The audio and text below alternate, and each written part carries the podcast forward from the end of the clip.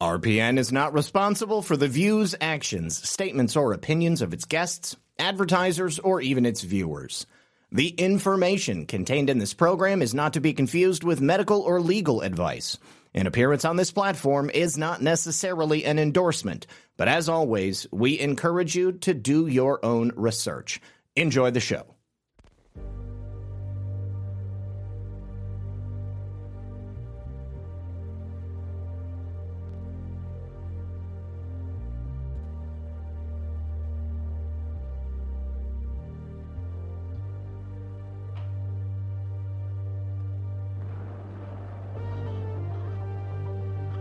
Good evening, everyone.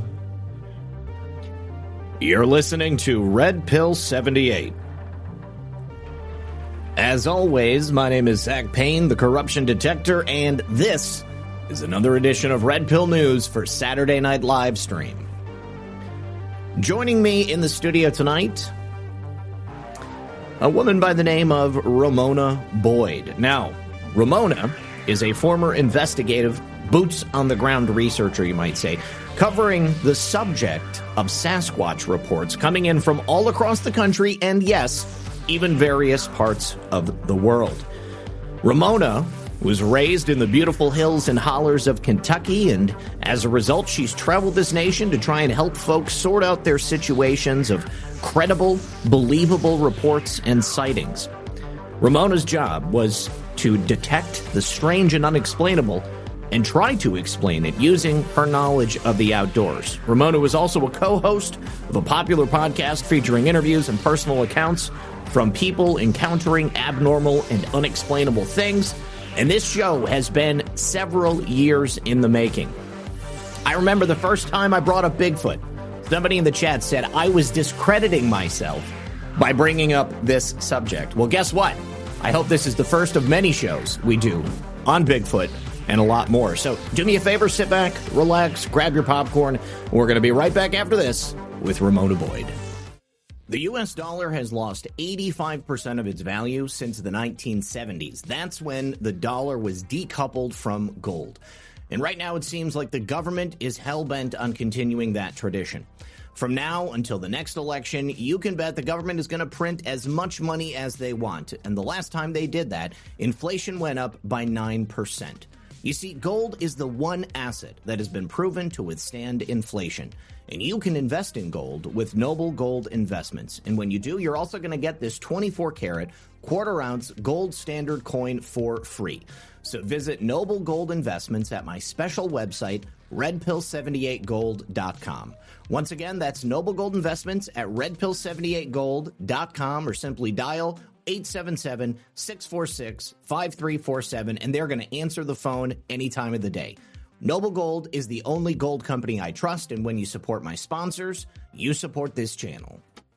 All right. Good evening, everyone. Welcome back. Thank you so much for joining us. And please join me in welcoming our guest for this evening, Miss Ramona Boyd. Ramona, how are you? I'm doing great, Zak. How are you? I am doing excellent. Thank you so much for joining me. As I was saying in the introduction, several years ago, back when I was still on YouTube, uh, I did just a brief story on a Bigfoot sighting, and I got just I so remember. much. Do you remember? Okay, yeah, I got so much Oh, yeah. beef in the chat. I, I was actually really surprised about it. Oh. Yeah, yeah. Oh, Because- it's, it's hard. It's harsh. it's well, well. I mean, you know, I, I guess I was coming from the point of view, thinking that you know what this is a truth and and and uh, and liberty movement. We're we're trying to determine what's really happening out there, and the the the the credible sightings that exist. I mean, are just so many. It's almost difficult You to imagine. Yeah, and Yeah, and it's it. It's also embroiled in popular culture. I mean, you look at channels like Animal Planet or the Discovery Channel, History Channel, Yes. and they've got Yeah. all kinds of shows about Bigfoot on there. So I was really surprised when someone got angry at me in the chat. And I felt personally like not being comfortable enough to talk about this subject. That's what would actually discredit me. hard. Yeah. Because yeah, it's very hard. So, how, how did you get interested in the subject of Bigfoot? Did you have experiences yourself as a child living in the, the hills and hollers of Kentucky?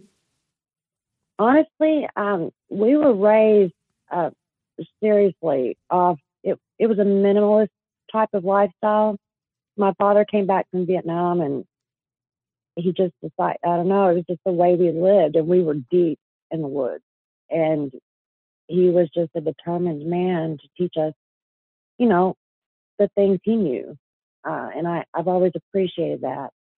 And when I was very young, I know that most people's children probably wouldn't be running the woods like we were nowadays. Mm-hmm. But back then, um, you know, it was the late 70s, early 80s. We didn't watch TV. We were, we were either, you know, playing outside or working on the farm or, you know, running the woods. And at one point, I was around the age of six or seven years old, uh, playing on a sandbar at a creek. It was something normal for me to do. I, you know, hunting crawdads and things like that. It was just the way I lived. I was used to the woods and I loved them. And that was the first time I saw something and I I thought it was a monkey. It wasn't like what you hear people describe, you know, now. What I saw then was more like the size of, of a man, but it was it was very it was covered in fur, but it wasn't long fur like people describe in other settings. And how how I was, close uh, how close to it were you, Ramona? I was sitting on a sandbar and I heard clicking, and uh, it it was like rocks clicking together.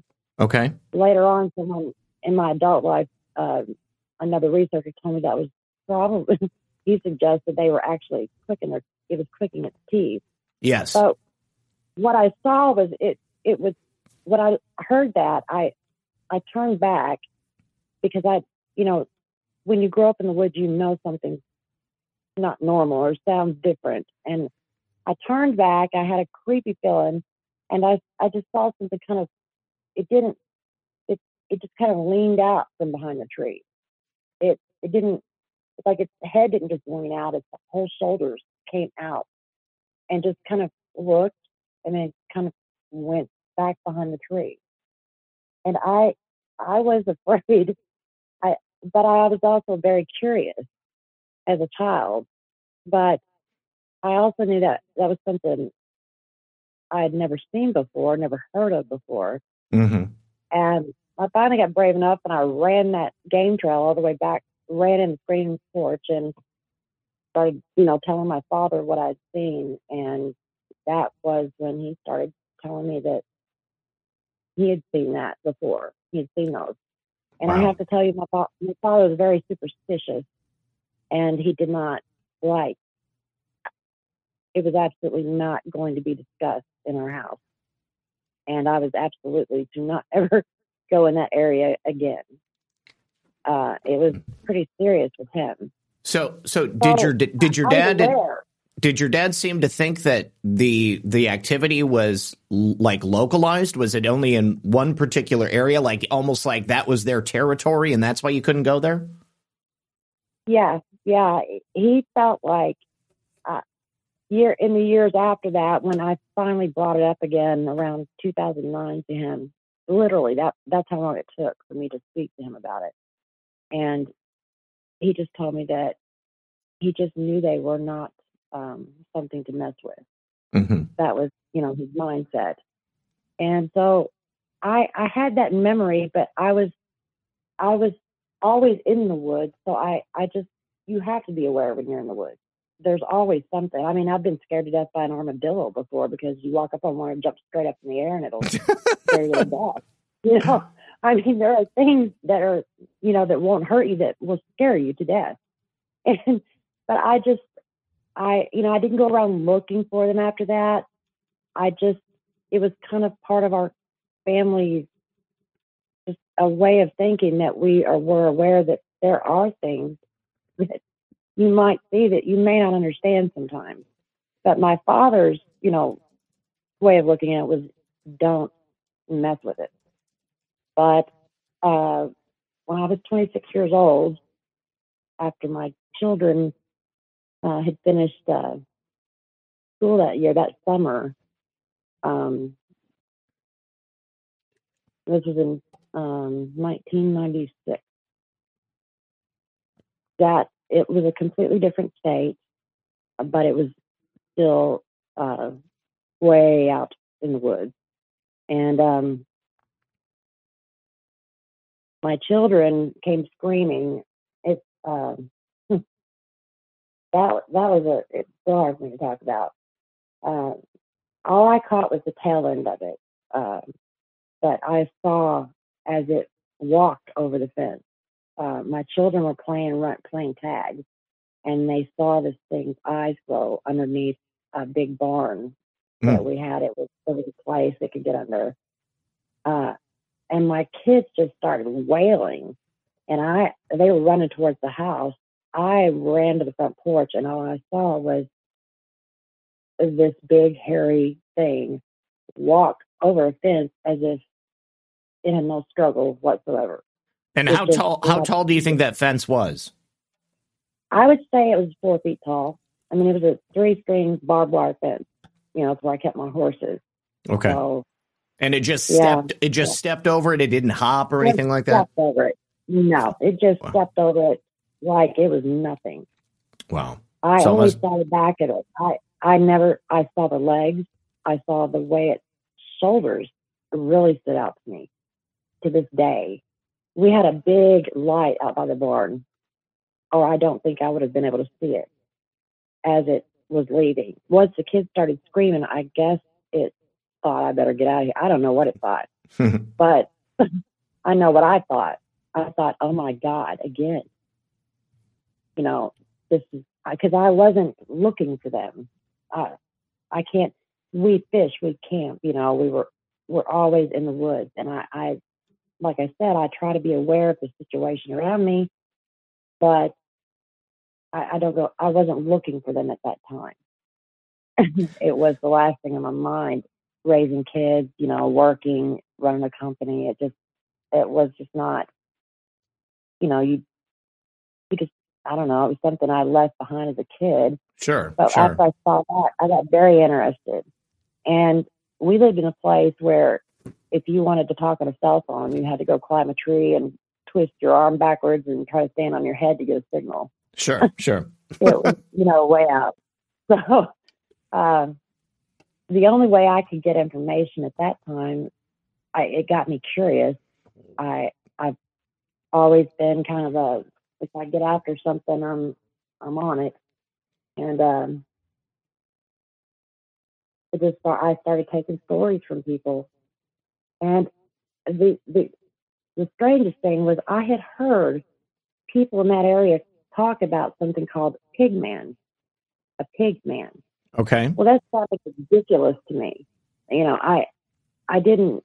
I was newer to the area. I married very young, had children very young, and I loved all the people in this small town. It was a more like a settlement. We didn't have. I mean, it, if you needed help, you would have to wait an hour to get it, like for ambulance or police. It was way out. But they talked about a pig man. But like I said, when you say pig man, it just, I never, I had never been in the Bigfoot world. I didn't know what they called them. I only knew my father called him Sasquatch. And I, I didn't know much more than that. Uh, of course, I had heard of Bigfoot on TV by that point, but I, I still thought it wasn't what I saw until the night that my children came running. And that's Ramona, when I was like, do, do you think your father might have seen something in Vietnam? Because there was, yeah, uh, yeah there was a lot of stories Absolutely. of like the forest man of Vietnam and, and actual uh, tales of uh, American soldiers yeah. like battling these things. Absolutely. Yeah. The reason I know that is my father, uh, God rest his soul, he passed away uh, about 10 years ago. And um, he had a tattoo on the back of his leg that I remember from oh my, I guess he's had it since Vietnam. But um, it it was a monkey sitting cross-legged, hmm. and it it wasn't um, like a normal monkey. And I asked him about it a couple times, and uh, he still would not speak of it. But I thought, you know, it was strange to me that he would have that but not speak of it. So I I really don't know, but there was something because my father wasn't scared of anything. and he he would not discuss it. it. It was just absolutely off topic. You weren't allowed to speak of it. And I, you know, that was very odd. It's the only thing he was ever like that about. Um, but I can tell you my experience that changed everything I thought I knew after years of taking stories and going. I mean, there are people that will call. I I I I kind of backed out of all this uh, about you know seven years ago. Things had life changes, and I just other topics were more important. And um, honestly, what I saw in Eastern Kentucky, like I said, it just changed everything. I had another researcher there with me. I invited her to come. And um, this was, um, let's see, about 2000, hmm, I guess it was probably around 2013. Uh, we were called out to Eastern Kentucky. A family needed a lot of help. I could tell that this woman was very worried, and it was not just her, it was uh, stories from an entire little community. Okay. The people were very, very upset. Uh, there were stories of rabbits that had been taken out of cages and their heads torn off. It was, I mean, I don't want to scare kids if they're listening, but I mean, and I had heard that before from other people, something about I, do, I have no idea why. Well, I, I, I have a theory. Match up. I, I, have a theory about it because I've heard of that happening mm-hmm. before too, and uh, it's. Mm-hmm. I mean, it seems to me like it would be a pretty ominous warning, like you know, almost Absolutely. like like stay out of here, stay away from me. Uh, mm-hmm. This is obviously something that I could do to you very easily. Absolutely. When when that family called, contacted me, as I said, I was I was working with a group of fellows, and um, you know, I, I tried to pick apart because you get all kinds of calls. Mm-hmm. You get some that you know you're like, oh man, I can't go that direction with this, uh, you know, or if it's not adding up with what you know is around them in the woods, the water, the food supply, you know, places to be able to get into shelter where they could actually hide. You know, if they, for me, I always considered them a physical being, not right. a uh, floating uh, object or, you know, that floats in and out. But I don't know everything. and I've realized that. Yeah. you know, there are no experts on this situation. Mm-hmm. It, it isn't, it is hard ground to be in because people we're all so quick to jump on each other mm-hmm. and uh, judge what people say. I've done that. I've I've been so guilty of that, especially on that subject. Uh, I was I had my imag- you know my mind of what they were. To me, it, from the Native American tribes, the people that I've spoken to, there are so many names that go back as far as the Native American history, culture, the cave drawings. Mm-hmm. Um, I mean, this is spoken of to their children. You know, they're warned, especially in some places in Oklahoma. Um, people, Native American tribes would actually sit and tell stories to their children about the child stealers. Mm. And, you know, you talk about creepy. And it, it was about that time that um, I want to get into the story of what we witnessed in Eastern Kentucky. Yeah, please. Help, help people understand that it. I can't. A friend of mine helped me remember this. We we we could never just look at all the responses and comments because you get people screaming that you're crazy and why are you bothering with this and you know you're a nut bar and it you know, people have feelings and people forget that. Mm-hmm. Yep. and uh, some people truly are scared of these things. They are terrified and they don't know what to do. And I I wanted to be able to help people. I really wasn't about trying to make a name or even be on a podcast. That was just an incidental thing that happened. And I enjoyed it. I loved it because I got to meet so many people from around the world people from England, people from Russia, people from Australia. You know, I was getting calls from everywhere, desperate people worried about their children. And then as some books came out with with a it was kind of a historical go back, you know, into the missing people and could it be Sasquatch that's actually doing it? And, mm. you know, I got sad because I thought all these people are going to be terrified to go into the woods mm-hmm. if they read this way. I think we just have to realize that there are things that we may not understand and we need to be mindful. Yes. That there are things out there and maybe they're good and maybe they're bad. I know what I think they are. Yeah, um, even even if even if even if there isn't a, uh, a, a mystical cryptid out there waiting to snatch us or to kill us, I mean, there still right. are other large predators. Absolutely. I mean, we could step off a cliff. I mean, you could twist your ankle yeah. on, on a trail. I mean, we so, have panthers yeah. here. Yeah.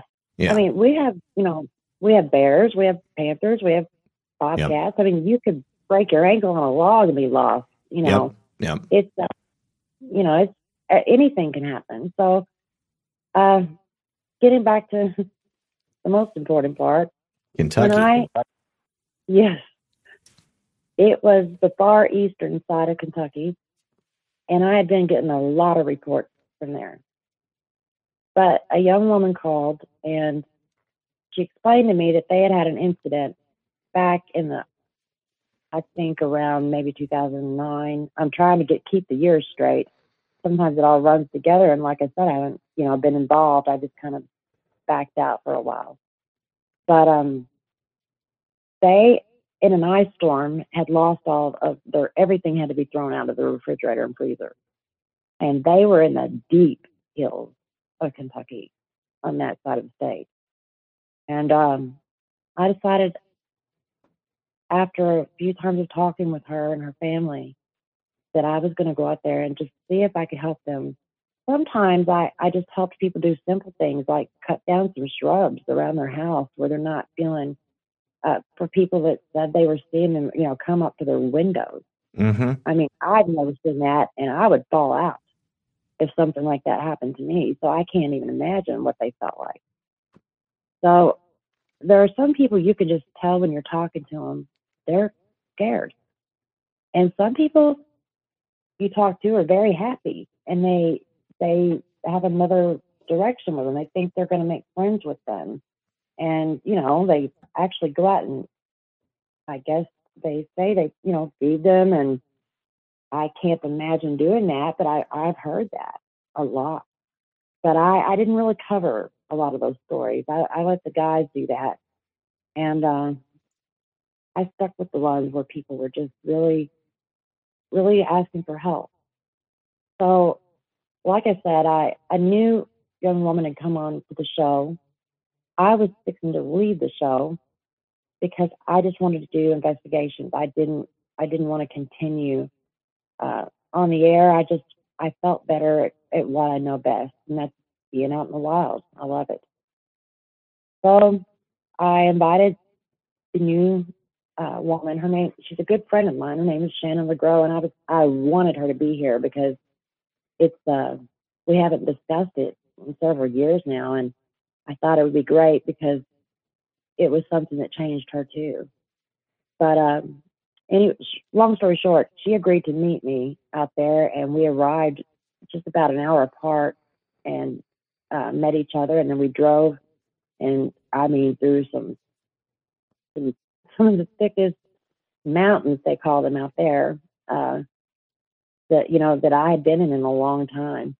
We found their house and uh, they were very kind, down to earth people, just sweet, and uh, they told their story. And when she when she explained what she saw back in 2009, she said that her and her father were sitting on the couch after that ice storm, and this huge thing. She just saw a shadow and looked, and this thing literally just kind of, she said it never stopped. It just walked across their front porch without stopping, grabbed that bag of food, and there, it was meat that was, you know, going bad. Mm-hmm. And it just grabbed the bag without even stopping and just marched right up this mountain that was directly in front of their home. Out in that area, their houses are kind of built on the edges of mountains. You know, there's no, there's not a lot of flat land there. Mm-hmm. Literally, they carve out areas and just, you know, level it out and make homes in, on the edges of up these mountains. And this thing had, she said, had walked straight up the mountain and she said that it was not hairy like people describe Bigfoot. And the only other report I'd had from that was from the uh, the researcher. He's a pretty famous fellow, and he had told me something about that before. That there are some out in the east that they actually call Neanderthal, and that shocked me. I had never heard of that before. But there, like I said, there are so many names for them. The Mhm. Native Americans, I could go on forever. But Neanderthal sounded crazy to me. But it didn't matter. I could tell she, they were scared. So we get there. They're kind. I've got a camper on the truck, but they had, they had a place for us to stay. Uh, it, it was great. And it was late. We got there late that evening, so we actually didn't get to see a lot of the land like I wanted. I was planning on just, you know, kind of walking out the hills and kind of searching around and getting my footing in that area.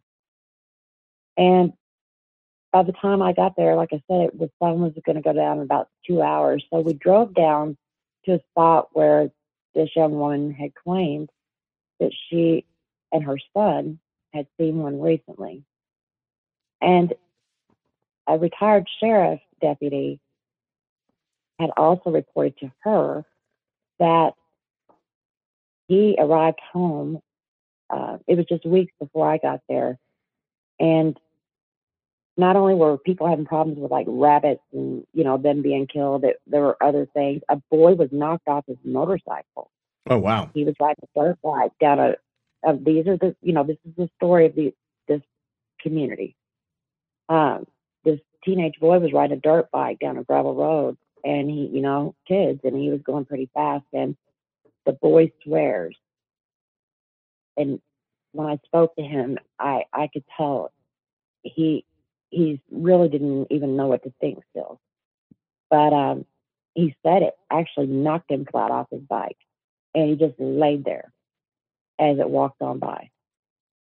And Like I, it, like it just I- stuck its arm out, like clotheslined yeah, him. just like like clothesline him. Like I, I I can't. I don't know why it would do that. Maybe the sounds. I have no clue.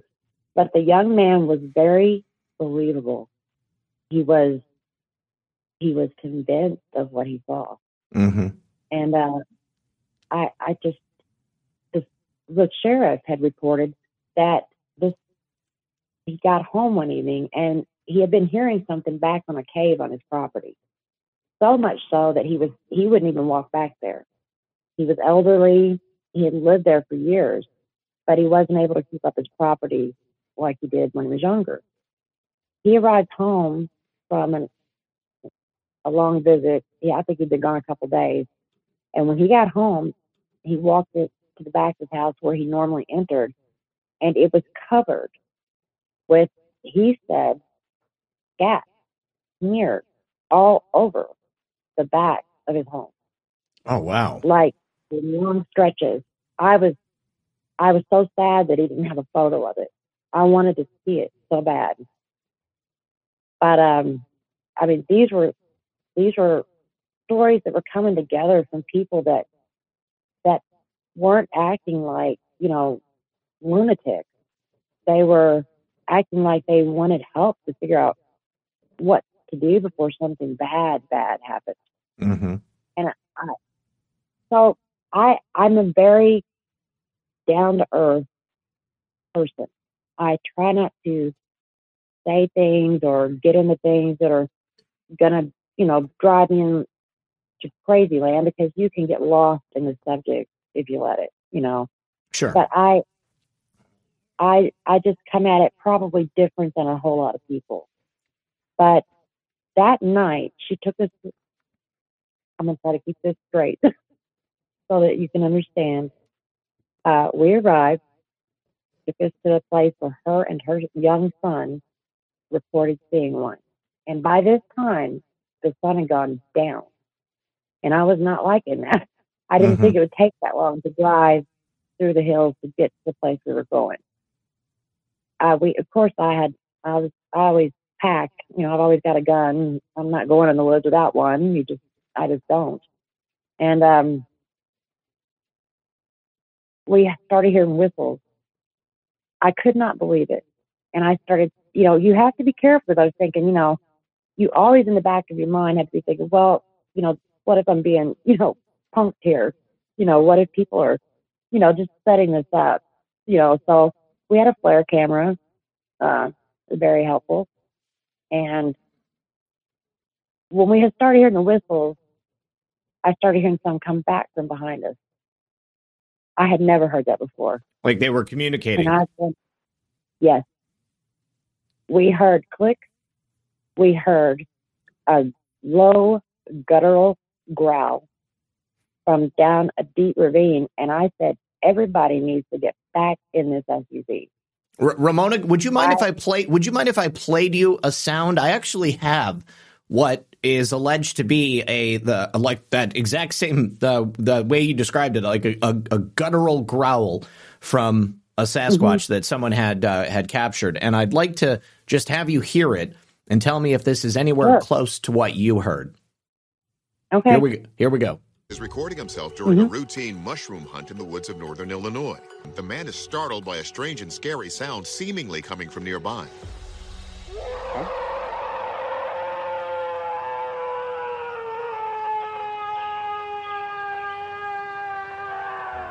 It's a long drawn out. Not hearing anything, that Zak. Oh, you're not hearing anything? Oh, shoot. Okay. No, well, uh, I, I guess I'm not sophisticated enough to make it work properly. I, I dang it. Okay. Oh. All right. Well, go, well, go ahead. I'm sorry. Continue. right now.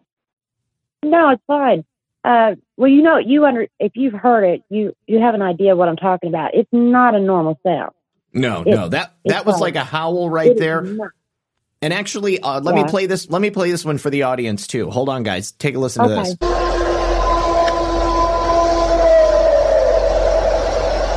What the absolute heck is it? That one's more like a, a howling, but it kind of lacks Oh, yeah. some something that um, uh, that that wolves have, you know. But but definitely, Yeah. I, I have heard uh, I've heard what you described before with with what what appears to be various creatures in different parts of the forest Mm-hmm. that are are throwing off those different whistles and then the clicks. Absolutely. And yes, and it clearly it's coming from two different places. And I mean, they're not talking to you; Mm-hmm. they're talking to each other. Absolutely. Well, they wouldn't talk to me. You know, they Mm. they're they're sending signals to each other. Mm-hmm. I firmly believe that with all of my heart. And the the knocks on the trees, I, I there is absolutely no doubt that that is absolutely true. There cannot be that many people running around the woods, taking you know whacking on the tree at when and when you come back and surprise them, they don't know you're coming. That's Mm. that's something I would do too. Yep. I would I would volunteer to come back and I would just show up if they, if they agreed to that. Because I, I'm very, I wanted to be very careful and not fall into just some story, you know. But like I said, I, I, that, when I heard that sound and I knew that we were getting whistles from behind us and we're all standing there behind an SUV in the dark, uh, I'll tell you one thing. The author that was there, he wanted to be there just to kind of witness. He really didn't want to go in the woods, but he, he wanted to watch what we were doing. I'd, I'd never met him before. But that man was in the truck so fast that I, his hand was on my shoulder at one point, and because he he and he was from the city, so he really was out of his you know safe zone anyway. but he he reached out and had his hand on my shoulder, and I mean, like he's hanging on when we start hearing the the whistles, And then when that growl came, I thought, mm-hmm, I just didn't like it. For one thing, you're not for sure what you're dealing with. And even with the FLIR, I couldn't see anything at that point. I I was I didn't look long enough. I was like, everybody needs to get in the SUV and we need to get back up there. It's dark. We can't see what we're doing. That man was already in the truck. He had let go of my shoulder and he had already piled into the truck. And I was, we were, Shannon and I laughed and he chuckled too, but he wasn't, you know, he wasn't ready to play. So we go back to their house and we, we set up on the porch our cameras, our phones, our, our everything we had. And we just decided literally that was as good a spot as any on their front porch. And we sat there in the quiet and in the dark and listened. And it, it wasn't, I don't think we were sitting there 15 minutes. Uh, by this time, it's probably 9, 9 p.m. when we all finally gathered outside. And it wasn't 15 minutes. We started hearing what they call whoops. Mm-hmm. And one would come from behind me on on these big mountains. You could, you know, there's no doubt you could tell where it was coming from. And then you would hear one a few seconds later do another whoop. And it would be like on a hill, you could tell it was coming from an, an absolute opposite direction. And I was like, oh my God, this is really happening. These people have a lot of stuff going on. Mm-hmm. It, then we started hearing coyotes, but they weren't quite like coyotes. And I knew the sound wasn't quite right, and I kept speaking about that.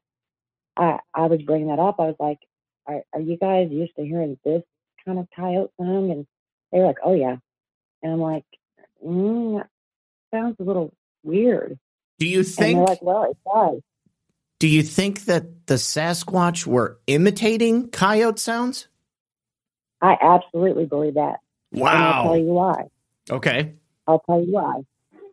It in about that happened about 15 minutes after we sat down. Uh, it was like no time. It just started, and it was like it didn't let up. We started hearing the coyote sounds. We were hearing wood knocks. We heard whoops, and they were coming from north, south, east, west. It was the most bizarre thing.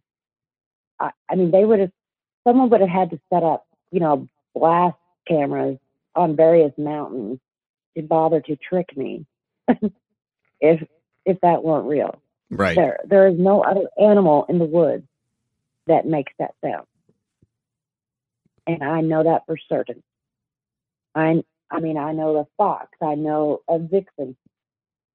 There there are certain things when you've been in that environment all your life, you just know that something's not sounding right. So this carries on for a, a, a good solid hour. I mean, back and forth, whoops, knocks, coyote bark, uh, coyotes howling, coyotes crying, coyotes whimpering. It was not like coyotes normally do. And the next thing we knew, it sounded like somebody was like like these animals were attacking a pack of coyotes. We could hear them screaming, barking, like whimpering. It it was god awful. I I could not believe my ears. I I sat there just looking at everybody, and I I'm normally not stunned. I don't scare easily, and I honestly thought I am out of my element. I started to begin to realize I I really wanted to know more. I had to know more. I could not stop. I, I just I had to start to try to figure this out. I I could I thought this is on, you know. So this continues. We're we're we're taping it. We're we've got the FLIR camera on, and like I said, the place that this young woman took us to view, where, just to see where she had her and her son had seen, was actually a spot on the other side of the mountain that was in front of her house. I, I know it's hard to explain, but if you could just imagine, there was a, a mountain behind their home, hmm two mountains to the right and the left, and then one straight in front of them. that was on the other side of that was where she showed us that she saw. Now we're not even focused on that anymore. We're listening to all this with the coyotes kind of to um, our it was straight east, dead east to where we were sitting. And it kind of stopped and we were still using the FLIR to try to see anything we could see that was moving. I was, you know, I was seeing deer, owls, everything that you would see, but I wasn't seeing anything that looked like a Sasquatch. And all of a sudden, the young lady that had called us there says, "Look at this," and she hands me the FLIR camera again, and I'm seeing twigs and like acorns and sticks, you know, little rocks, pebbles, and they're literally being tossed straight at. They're not falling down out of the trees over the over the side of the road. They're literally like coming at us, mm-hmm. like someone's throwing us. And I said, "Have you ever had this happen before?" And she said, "No, this has never happened." I can only tell you what happened next was, like I said, it, it changed everything I thought I knew. We sat there. It was hard to hear the coyote situation. It it was. I was like just cringe, cringing. I I was thinking, oh my gosh, they are absolutely hunting. You know, they're calling them in. They were calling them in. I truly believe that. You think the Sasquatch I, I, were calling the coyotes in? Absolutely. I I know you you guys can all think I'm insane. It's it's just my belief. Well, I, I, it's it's not it's not unbelievable to me. I mean, I mean, clearly they're they're all living out in the woods together. I mean, I think that yes. animals have the ability to communicate with each other, and I, I've seen you know, and any number of, of different pairings of of, uh, of different species that appear to be able to communicate right. and work together. So, I mean, coyotes and Bigfoot working together if, in for something. I mean, yeah, I, I think that that right. could possibly happen. Totally. I I felt like they were actually hunting them though. Mm. I felt like I um. I mean, that's possible too. I say that. The reason I, mean, I say eat. that is because yeah, I, I think they're on the menu. Okay. I, I really think they're on the menu, and I, you know, they got to eat something, like you said. Oh, oh! I just, nature. I just clicked. It just clicked. They were, they were imitating the coyotes to lure yes. them in, so that they could then yes. Eat, hunt them. Okay, okay. Well, we all felt that was what happened. It wasn't just me. We were all like, we all at the same time were just like, oh my god, they called them in. Wow. Even the wow. young woman that was sitting there was looking at me like she couldn't believe it. Like this was more activity than they had normally had. I wow. think when we went down there in the dark and started messing around and that and we walked up and heard that guttural growl, I think we were in a really mm, unsafe situation. And mm-hmm. I I I have to say, they are smart. I don't, I would never try to claim that I understand what they are. I only know that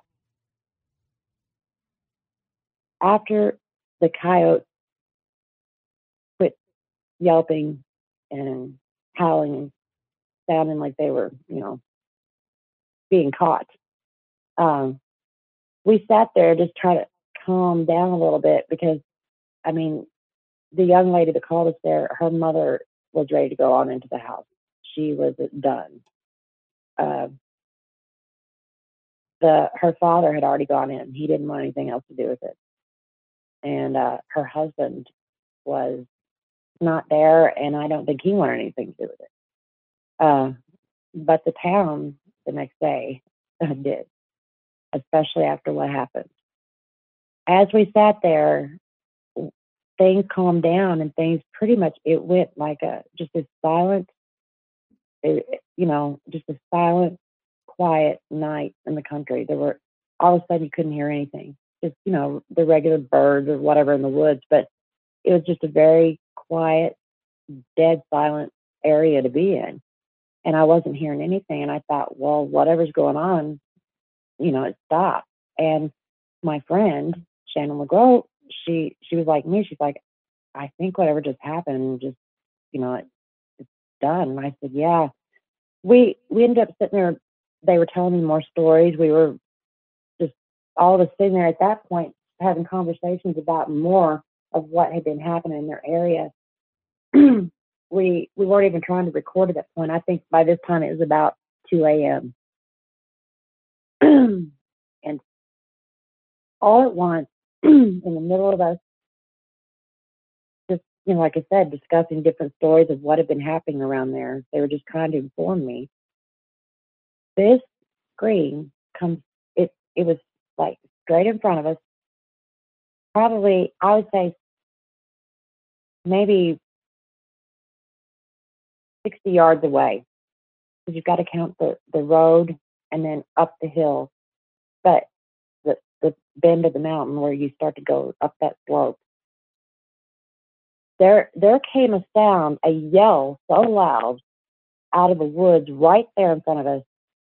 I have never in my life heard anything that was so loud that it would pound through the front of my chest. Mm.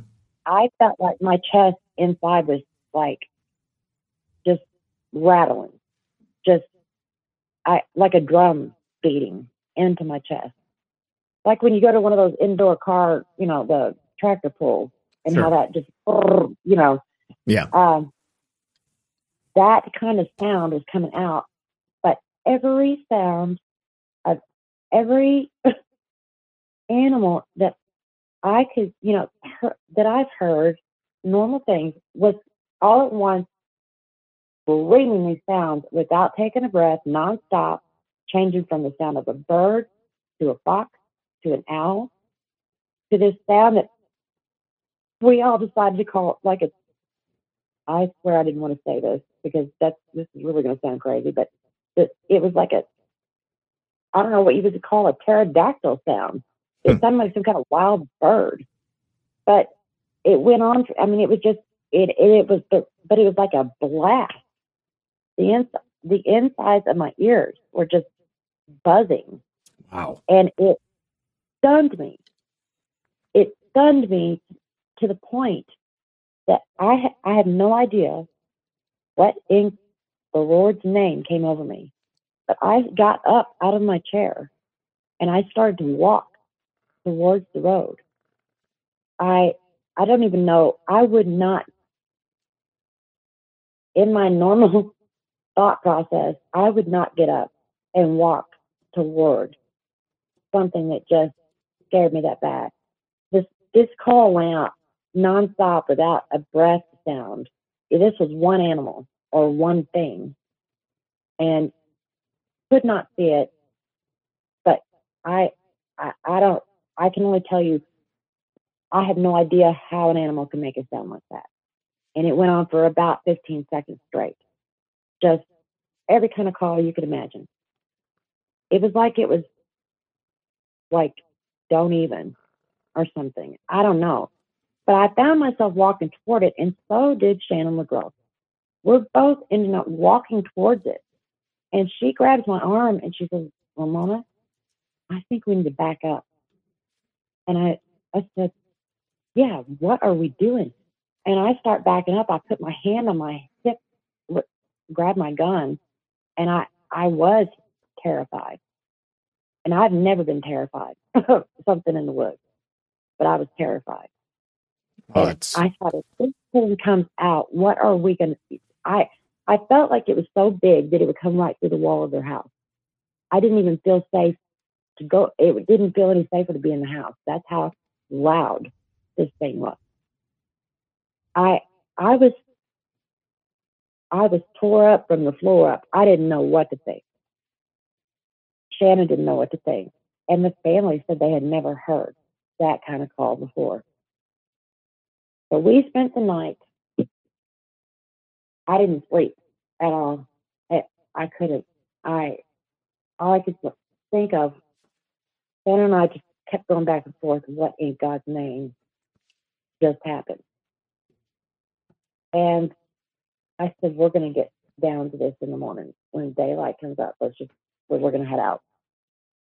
So, of course, that that may have been the first time I was a little bit anxious about going into the woods. Very anxious, and uh, I was determined though I had to see if there were any footprints. I had to see what was going on up on that hillside from the area I felt like it was coming from. So then when the daylight came up, we uh the family would not didn't want to come with us. Uh they I think they stayed at home. But I I started out in a different area. I didn't go straight across the road. I I was still leery of that. But I wanted to wanted to search out the area. I found caves. I found freshwater springs running out of the caves. Uh, the food, you know, they have endless supply of food there. And those are the things I look for when I'm getting reports. You know, I'm thinking, do they have shelter? Can, you know, how are they hiding? But for some reason, these were starting to like be like a dominant situation for the people in that area. Mm-hmm. And it, I, at least 15 people showed up the next day to tell us their stories from all over that county. Um, it, I was shocked because people out that way don't don't normally like to talk about uh, their situations. They're very private people, Mm-hmm. very private, and uh, you know, it's a way of life out there.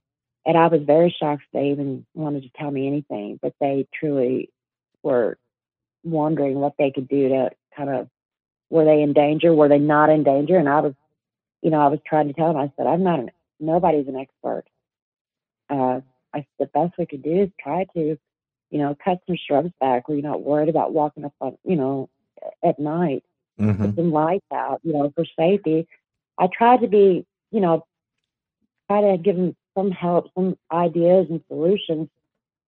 But I also don't want to scare people from the love of the woods because I love the great outdoors. You know, I, I don't want to make people frightened. I don't think they're out there to get you. I don't think they're, I, I don't think they want anything to do with us.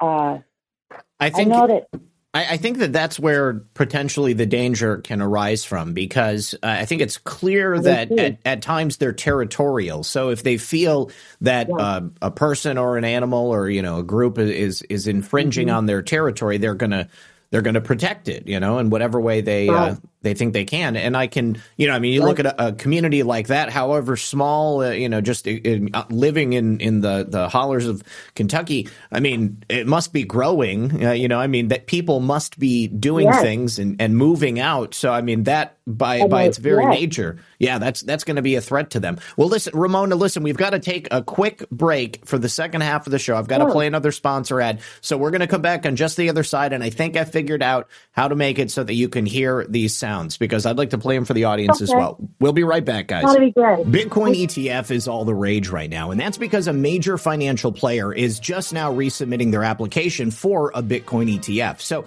as a result, investors are thinking this is just over the horizon. Mainstream adoption is right around the corner. Now, add to that, lawmakers recently voted to set guidelines on just when and how crypto firms should register with either the Commodities Futures Trading Commission or the Securities and Exchange Commission. Now, while all of this is good news, an ETF only gives you exposure to crypto, not direct ownership. The whole point of cryptocurrencies like Bitcoin is to directly own an asset with a finite supply that is outside of any government influence. And My Digital Money can help you do that. With My Digital Money, you own your crypto whether you invest in a crypto IRA or with a standard trading account.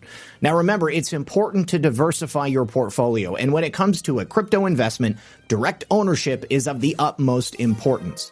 So don't get caught up in the excitement the media is trying to spin because nothing beats owning your own crypto and nothing beats investing in crypto through My Digital Money. Not only are you able to invest with them using a crypto IRA, but also a standard trading account, and it's all in the same platform. You also have the assurance that your assets are going to be put into a trust. That means that no matter what happens to my digital money, your crypto is always safe. So if you're ready to invest in cryptocurrency, do so with mydigitalmoney.com. Once again, that's mydigitalmoney.com. The link is in the description box below. And I should also tell you they have excellent US based customer service. So feel free to give them a call with any questions you might have at 833 636 2008. Invest with mydigitalmoney.com today. And when you support my sponsors, you support this channel. All right. So, uh, Master out in the chat had mentioned that I should search for Sierra sounds, Sasquatch Sierra sounds. I actually had those. Absolutely. Yes, I've got them pulled Yeah. up already. So here, let me go ahead and. So what I'm going to have to do I know is those well. okay. So I, I so I think what I have to do is uh, is is share the sound with you, and then I have to mute myself because the audio is going to be Okay. shared on my channel so that you can hear it. So I won't say anything. We've got a couple of minutes of these sounds, and then after the other on the other side of that, we'll come back. Sure. Okay. All right. So here we go.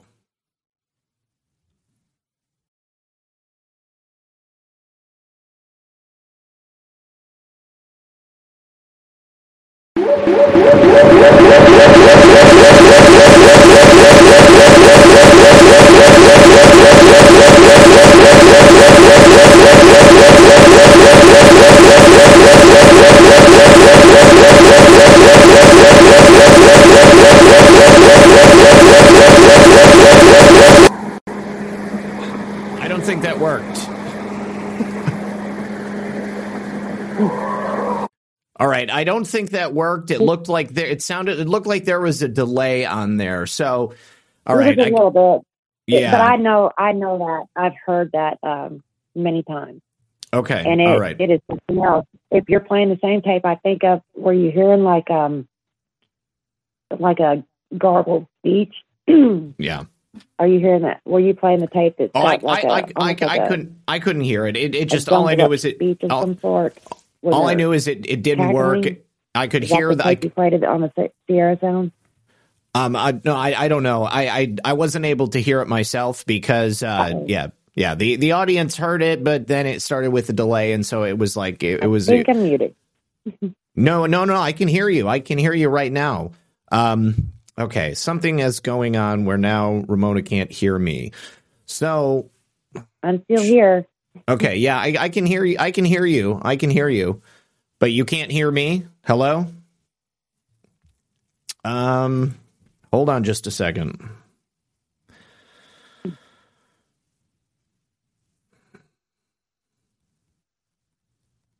I'm here if you're if you're still on the line. I can still hear you. okay. Um you should hang up and call back. Okay. Hold on just a second. We're just going to disconnect her and uh she will come back here in just a second. Hold on. Hold on. Let's get it figured. Dang it. Why does that always have to happen?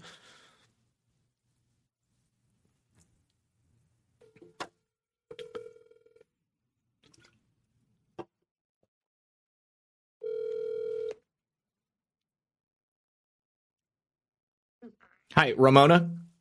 Yes, Hi, w- we could hear you, but you just couldn't hear me. So just I'm so sorry. it's okay. It's okay. It's no big deal. Just call that number back, uh, and uh, and we'll we'll. I'm sure it'll it'll reset it. Okay. Okay. Bye bye. All right. So while I'm waiting for her to call back, let me see if I can hear this myself.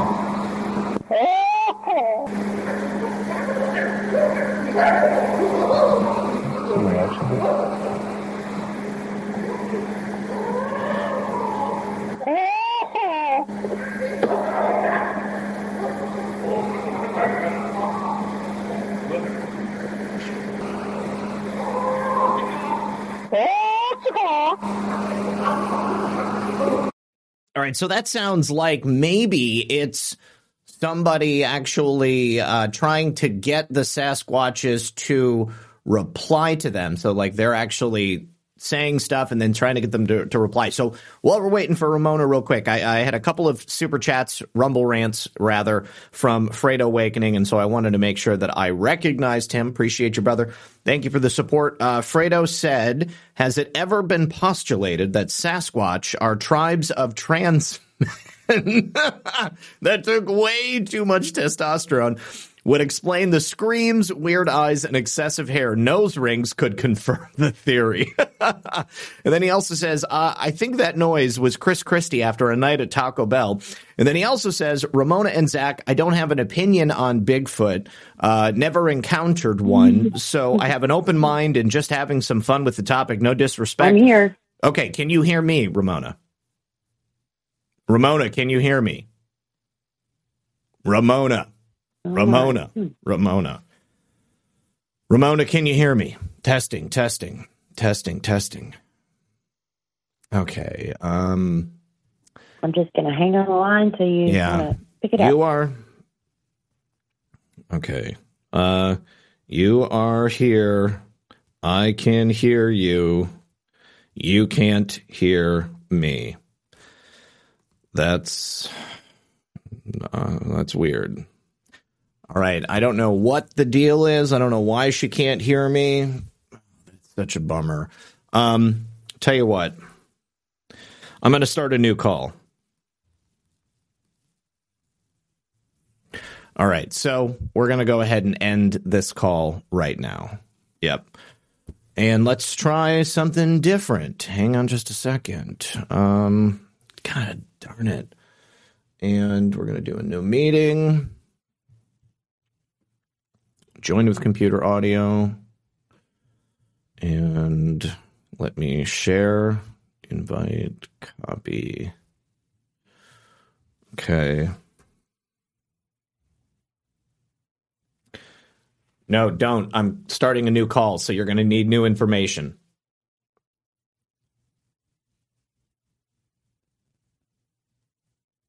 There we go. Use that new meeting ID and passcode.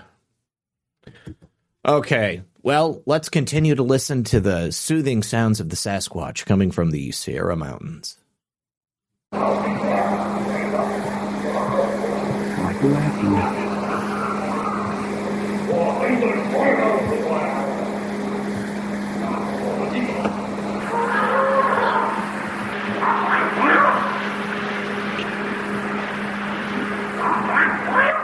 All sorts for you? That's our job. Now we know where we look for tracks of life for sure.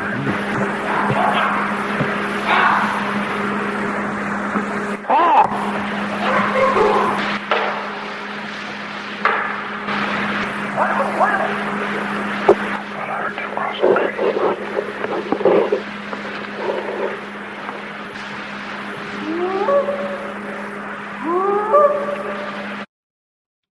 Hold on, I have some more here. Sasquatch Central. Let's hear what these ones sound like.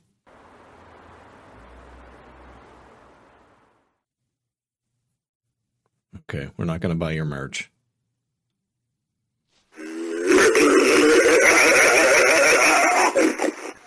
That's the one.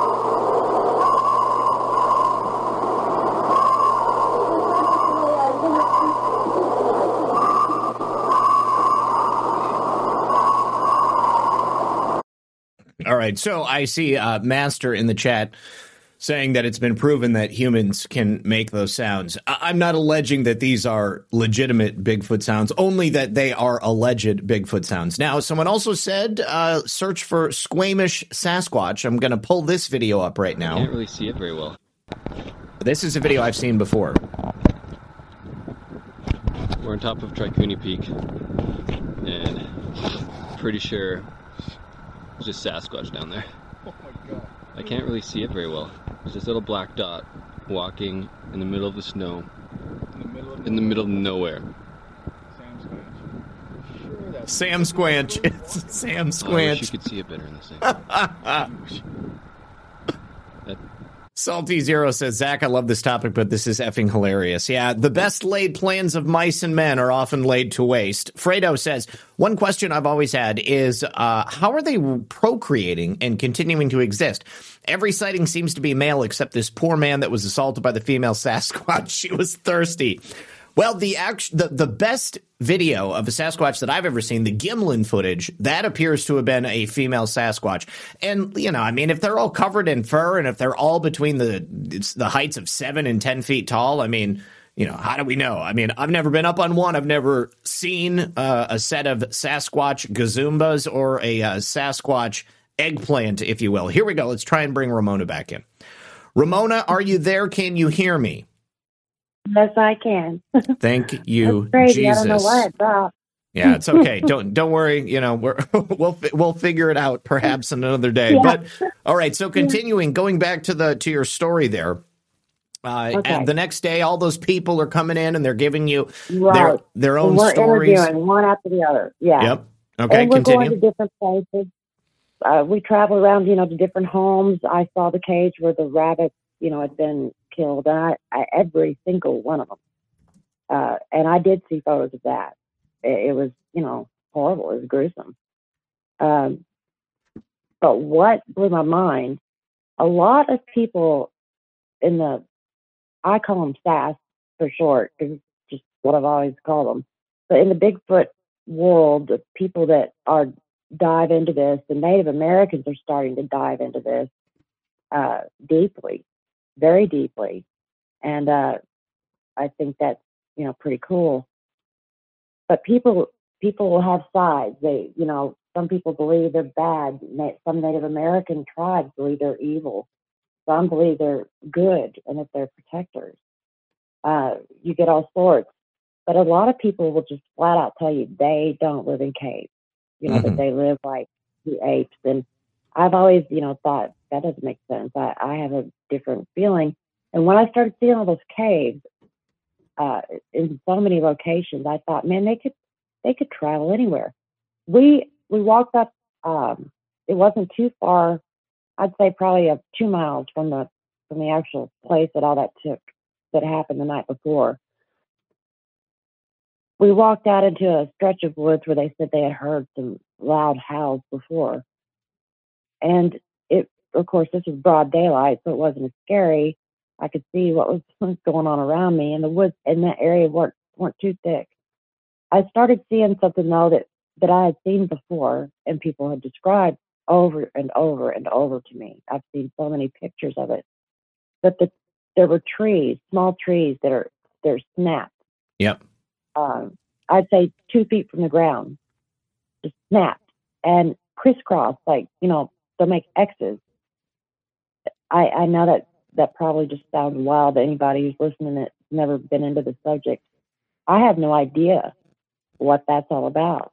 How could I? How could anybody really? But I, I, other than that, to say that I think in my mind they're marking their territory. Mm-hmm. I, I think they're very territorial.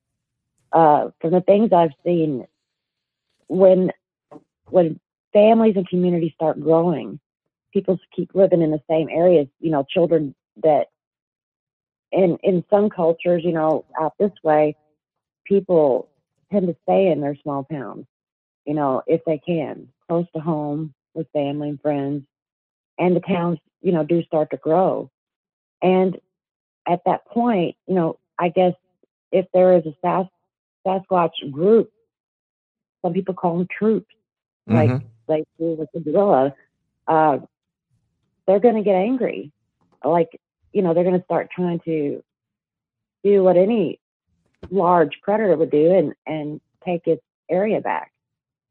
I, I don't know how that, you know, will all get sorted out for those people because, um, you know, to this day, I, for a long time, I, I kept going out there and they developed a, a group together.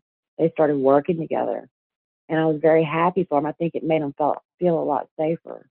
And I think they went completely public, uh, with, with their situation out there because they wanted as much help as they could get. And that is something that I, I had never witnessed. I've never seen so many people be so concerned over the very same thing and convinced enough to talk about it without caring what you thought. You know, they were going to tell you, and if you didn't believe it, that didn't matter to them. They knew what they knew. And I give people people that are sincere like that, it, it's you want to help, you want to do something, but you know, you sometimes you you have to say, I I really am out of my league here. I, I really think that you guys need to be careful. I think, but I think uh, maybe you don't want to taunt them. Maybe you don't want to go looking for them right now. Maybe you don't want to be encroaching upon their territory because that could maybe let this try to die down a little. I mean, that was true. The best advice I knew to give them, and to not. When I was seeing, I saw a really good print, uh, good footprint um, in the garden. I saw the next print, but it was it was not in the wet area. Um, I'm I'm really not a person that that studies the footprints because I, have seen a lot of uh, a lot of casts. You know, I, I understand what what what you know you're looking for, and um, we finally when we saw the the cave system, uh, there was a drop off at one point, right where the I was seeing those trees that were broken off in that area. Uh, like I said, two miles from their home, and like I said, the trees several. This was I would say at least seven or eight trees crisscross around in different areas, and none of the other trees were broken. Not a limb, not a. That's when you start. That's where I'm. That's where I'm. I'm good at those things. I understand what looks what's normal in the woods and what's not, and that was not normal. And I I, I understood that right off the bat. We continued down this game trail, and I I stick to game trails a lot because I have in my mind, I think they use them. I think they use power line walkways. Uh, too many reports have come in to people that you know where the power lines go through the woods. Uh, it's a, it's an open highway for deer and anything else. Mm-hmm. And I've I've had a lot of pictures and reports from that. Uh, but the wildest thing I've ever seen in my life was as we walked down this game trail. Shannon taps me and she's like, "Look at this." and there's a bush about six feet tall. But it was the oddest thing I'd ever seen. Uh, the the branches were bent down, like bowed down to make like a like an umbrella, but they weren't perfect. They were all like twisted. The bushes don't grow that way in the woods. I'm just going to say that they don't grow mm. that way this thing was an absolute like an igloo, but it was out of one bush, like twisted together, like purposefully woven into the shape. I've never heard of that. I had never seen that. Now, do you think that could that could have been for? Do you think that could have been for shelter? I think it was for. I think they are smart, and I think that that was a to me, from my hunting, from the way I tracked, the way in my mind, when I saw and crawled in this thing, we could have fit 12 people in there sitting cross legged. Oh, wow. All around in a circle. And the tree, we took many pictures of this. The trees, um, the stalk of the tree, like I said, is about six feet off the ground with the branches bent down in a in a boat like an igloo. It had a hole like a rough. It wasn't perfect, but it was like a you know something you could tell had gone in there. The Mhm. grass was mad down flat, and at the backside was another hole that you could crawl out. Hmm. And it was it was big. And we crawled inside of that thing, and we were like, "Okay, this is enough," and we got back out. Uh, Shannon found some hair. Uh, we collected it. We were gonna send it off, but she was going to send it off. Uh, I, I- you know, I have no idea what what the hair was. Uh, I don't think Shannon ever followed through and found out either. But um, when when we saw that, all I thought in my mind was that is a way they're they're waiting on this game trail. How easy would that be to sit inside of there? If I were a hunter, you know, I'm thinking the way I would do things as a hunter. Sure. If I had It's just like sitting on a blind. Right. Like sitting in a tree blind Yep. and whack. I mean, if that thing could reach out and slap somebody off the motorcycle, I mean, it could reach out and snatch anything that walked by a normal game trail that animals are all going to follow. I I don't know that. I have I have no proof of that. It's just what my gut told me. Well, it's logical. I mean, if, yeah, you know, it's I- common sense. I was like, oh my god. so And I It- started what- realizing this thing was way smarter than I had ever given it credit for. Yeah. So I'm um while we've been talking here, Ramona, I've been playing that famous game game trail cam footage from Yellowstone, which shows what appears to be a family of Bigfoots, perhaps stalking a herd of buffalo inside Yellowstone. Have you ever have you seen that footage?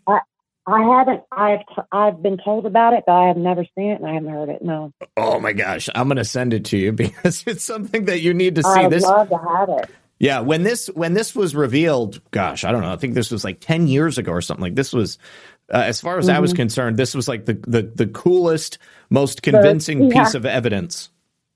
Yeah, I can't say that I absolutely haven't heard it, but if you know if that was it, I, I'm not aware of it. So I'd love to hear it. So I'd love for you to send it to me. Yeah, so it, Uh, it basically basically you see these you see what looks like some a number of people or a number of beings walking through the tree line and then they come down this ridge and behind the stand of pine trees walking uh, behind some buffalo that are are walking towards this uh, looks like a river or creek bed.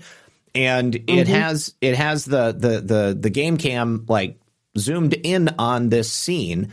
And then when you see what is clearly like a 10 foot tall person or something you know that totally looks like they're covered in mm-hmm. hair they walk out and then you see a number of them walking behind them. It's almost like that's the dad. He's going first to make sure that the Yes. route route is safe and then the family's coming in behind him. As soon as that happens whoever is controlling this mm-hmm. camera zooms the camera mm-hmm. out really really fast so that you don't get a close look at it for very much longer. I mean it's obvious that somebody was trying to stop anybody who because this was playing on the internet you know? I mean this is why everybody has it. It was just yellowstone's uh, trail cams. So p- uh, pretty interesting stuff. I, I i really like to know what you think after you get a chance to see it. I I yeah, I can't wait to see it. Um, yeah. when I when I got out of uh, all of that, actually, just I actually was so worried about those people that I I I didn't want to encourage them to um, continue to. I could tell they were on the hunt. You know, they wanted to find this thing, and I tried to explain to them where there's one, there's another. You heard it. You know, we were telling them what happened the night before, and none of them were surprised. Uh, as a matter of fact, the best friend of that retired sheriff I told you about was there speaking with me, uh, telling me more about that story. And he said he had heard that call several times, like a mocking of all kinds of animals. And Mhm. I said, I've never, I've spent weeks and months in the woods. And I've never heard anything like that in my life, ever. And I will never get it.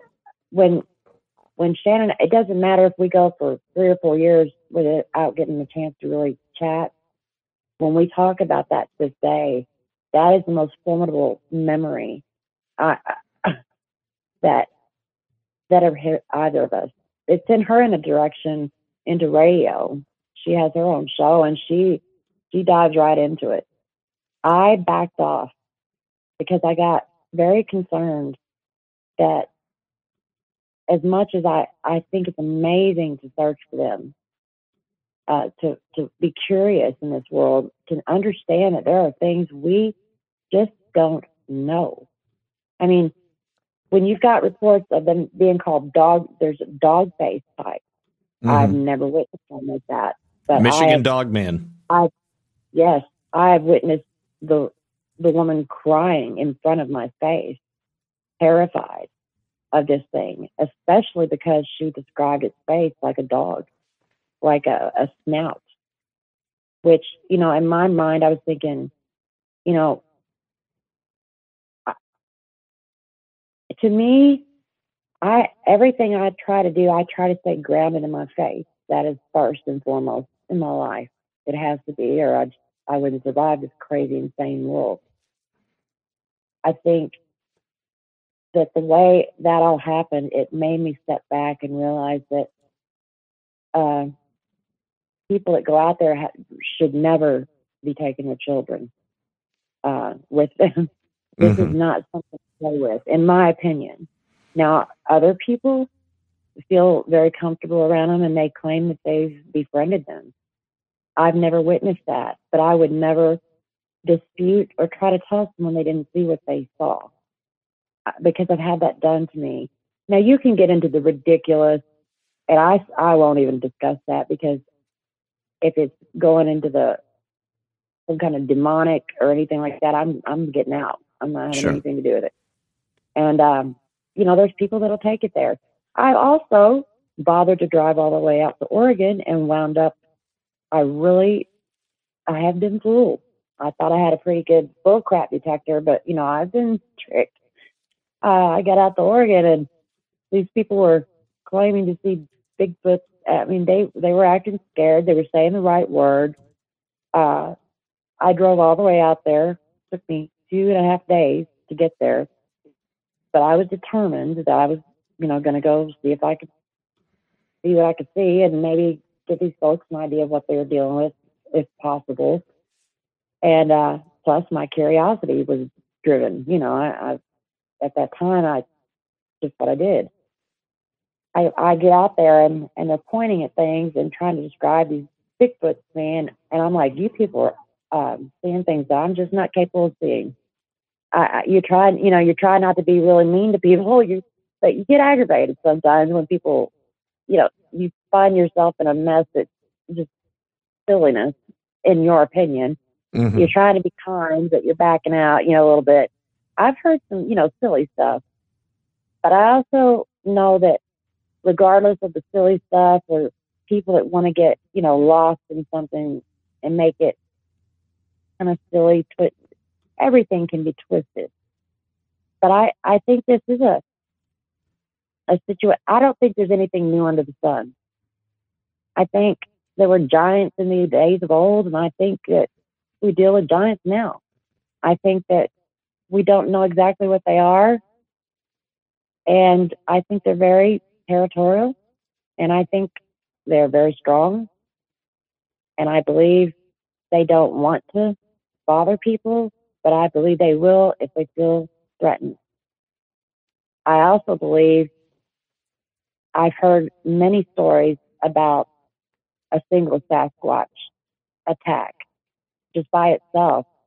They're not very common when, when you, as far as a total attack, someone saying they're banging on their house, you know, looking in the windows. Yep. Uh, uh, in my mind, I started studying the great apes. Uh, people didn't like that. I wasn't trying to imply they were an ape. I don't know what they are, but I was just trying to go by nature and what you know kind of made sense. And I, I started realizing about the the, the sentinels in a normal pack or group of gorillas. You know, they have the younger males sit out on the edge of the forest and watch Yep. Yep. for everybody. And you know, people didn't even believe that those those great apes existed. Right, uh, right.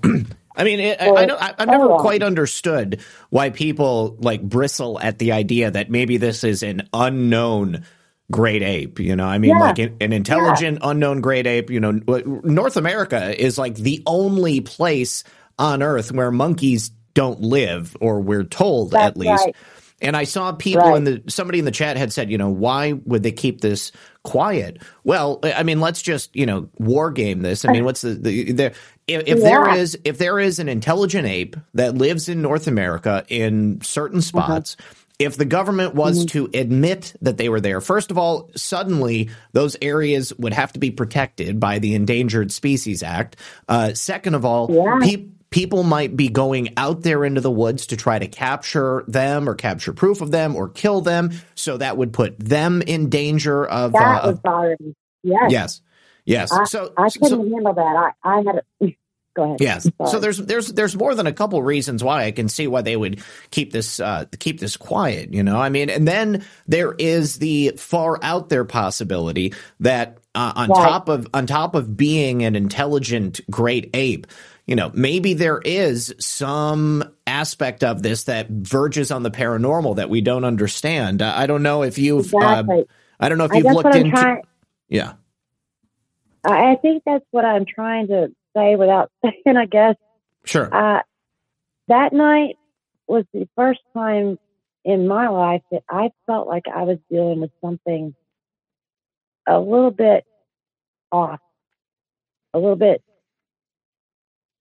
I, it wasn't because of the even the fear. Like I told, I, I'm not afraid of the woods. I, I'm just accustomed to them. I understand there are risks, there's dangers, there's like people that live in the city hmm you know, you have to know your surroundings. But that night, that and that scream, the way it went through my entire body and rattled my eardrums, where they were just buzzing, I will never get that out of my mind. It did not sound like anything that nature could create, honestly. Well, you know, Uh, you know the the first thing that uh, came to my mind was you know Tesla's comment about how everything is energy, frequency, and vibration. And if if this is a great ape which has uh, you know untold and un misunderstood vocal abilities, Mhm. I mean, why is it uh, outside the realm of possibility that perhaps they can use that frequency to either you know mimic other animals, no. uh, perhaps induce some type of behavior in a person? Because it sounded like you almost like you were mesmerized, and it uh, I and I stunned. Yes, I wonder if perhaps there was some element of that, like the the the tones that it was sending out was designed specifically to disorient, uh, to perhaps you know uh, call you out there. And if you had walked all the way out there, who knows what would have happened to you? Zak, you are nailing it. Yes i'm telling you. Yep. Yep. I I don't understand it. I I'm not a scientist, but I am a person that that has a good understanding of of life in the woods. Like I said, uh, I can't say that enough. I I just enjoy it. I adore it. The lifestyle. It's just what I know. Um, So, I, I'll um, never be the same after that night. I, Oh, I I, believe that that is some sort of stunning call. I believe I after that I heard a few reports about. I, I even saw a video of a deer standing in a yard uh, just outside the family's home where the where they had their uh, security lights, yep.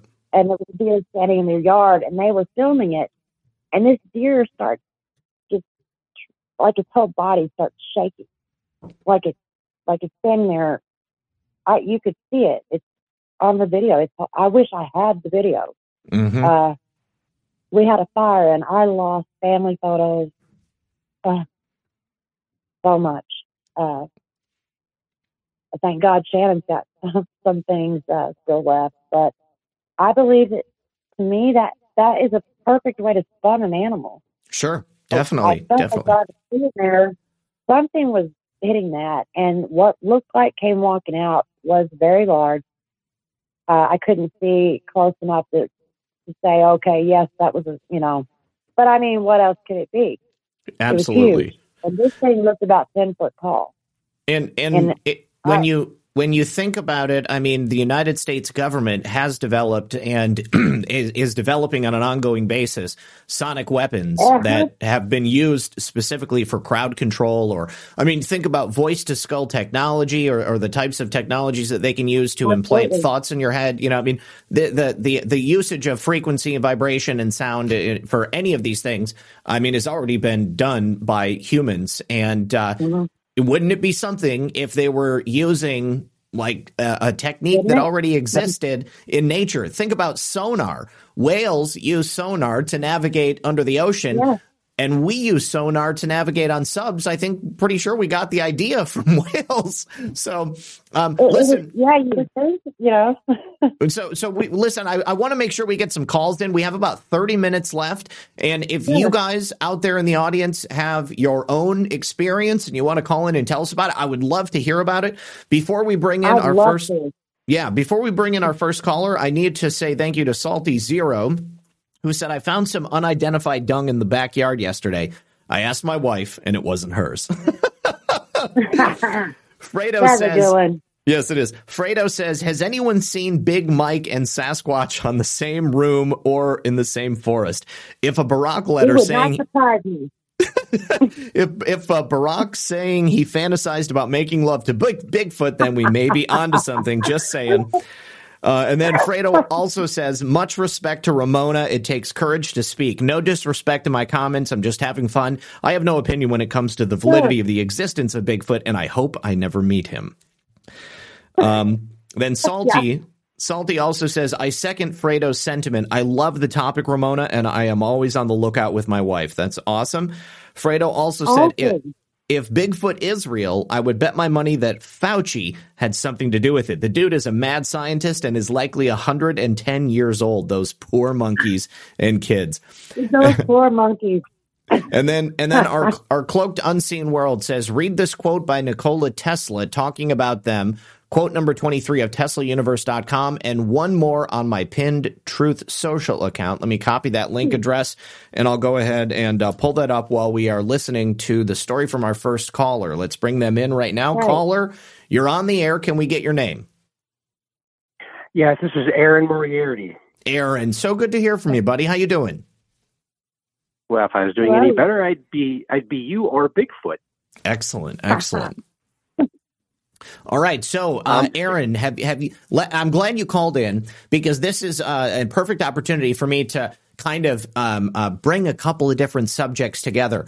Uh, Ramona, in my own research about Bigfoot and all things paranormal, I have found on a number of uh, occasions what appears to be an intersection of UFO or alien sightings with the world of Bigfoot. And there have been stories of people out in the woods who didn't see a UFO, but they did see what appeared to be a large creature, which was almost like camouflaging itself. I, I, heard it described uh, as if like the, mm-hmm. the predator, you know, you could tell that there was something there, but yeah. the, the light was bending in a strange way. And then, and then there have been a number of instances, uh, in the, the missing 411 series, uh, where children have gone missing or people have gone missing and they've traversed, you know, distances that were impossible for them. But then sometimes they come back and they tell stories of uh, a large hairy hominid. And Aaron, uh, I've heard. a bear. Yes, or yeah. a bear, yes, or even like a mm-hmm. doppelganger mm-hmm. of like a like a, their grandma or something like that. Uh, yeah. But uh, but Aaron, it just you know some of the the the the ways that I've heard about these stories that I've heard them discussed. You know, I mean, it seems like uh, there there could be some like nexus between these two things. Like maybe Bigfoot is an interdimensional being, and so that's how they're able to hide. Mm-hmm. Yes. Yeah. Okay. Aaron, I I considered that. Aaron, uh, what what do you think, buddy? Yeah, I, I, I will agree with you that I've seen I've seen maps that show UFO sightings and Bigfoot sightings, and they pretty much line up. But mm-hmm. uh, the reason I'm the reason I'm calling is now I heard something, and I don't know if this is just just a rumor or if it's true. But the, the I think it's the is it the Gimlin uh, footage from the Bob, 60s the one yes. you were showing? Yeah. Yes, that's it. Yep. So uh, I heard that when he first saw the creature, it was scratching its back on a tree. And he mm-hmm. fumbled through his backpack trying to find his camera and he made a little noise that startled the creature. and it started to walk. And that's when he caught it walking away. After it Right. left, he went back to the tree and gathered a, a piece of the fur, put it in an envelope, and no one really looked at it until many years later. And they did a DNA uh, analysis of it and found out it was from a primate, but of no known living primate. Have you heard and that? And that happens Yes. over and over. Yes, it's happened to my knowledge at least five times that that the hair has been tested. It will come back as a primate, but of unknown origin. And then you So- know from yeah, go ahead. Yeah. So, uh, um, so either it was a Bigfoot, or this guy had to find an unknown monkey that no one has ever found before. that no one's ever found. Yeah. No, I also I also heard that there, somewhere down south, I think, uh, a little cabin was being broken into, and they thought it was Bigfoot. So they put a they put a strip of uh, nails in a board On a board. on the floor, yeah. and then they caught some DNA that way too, and it same same results.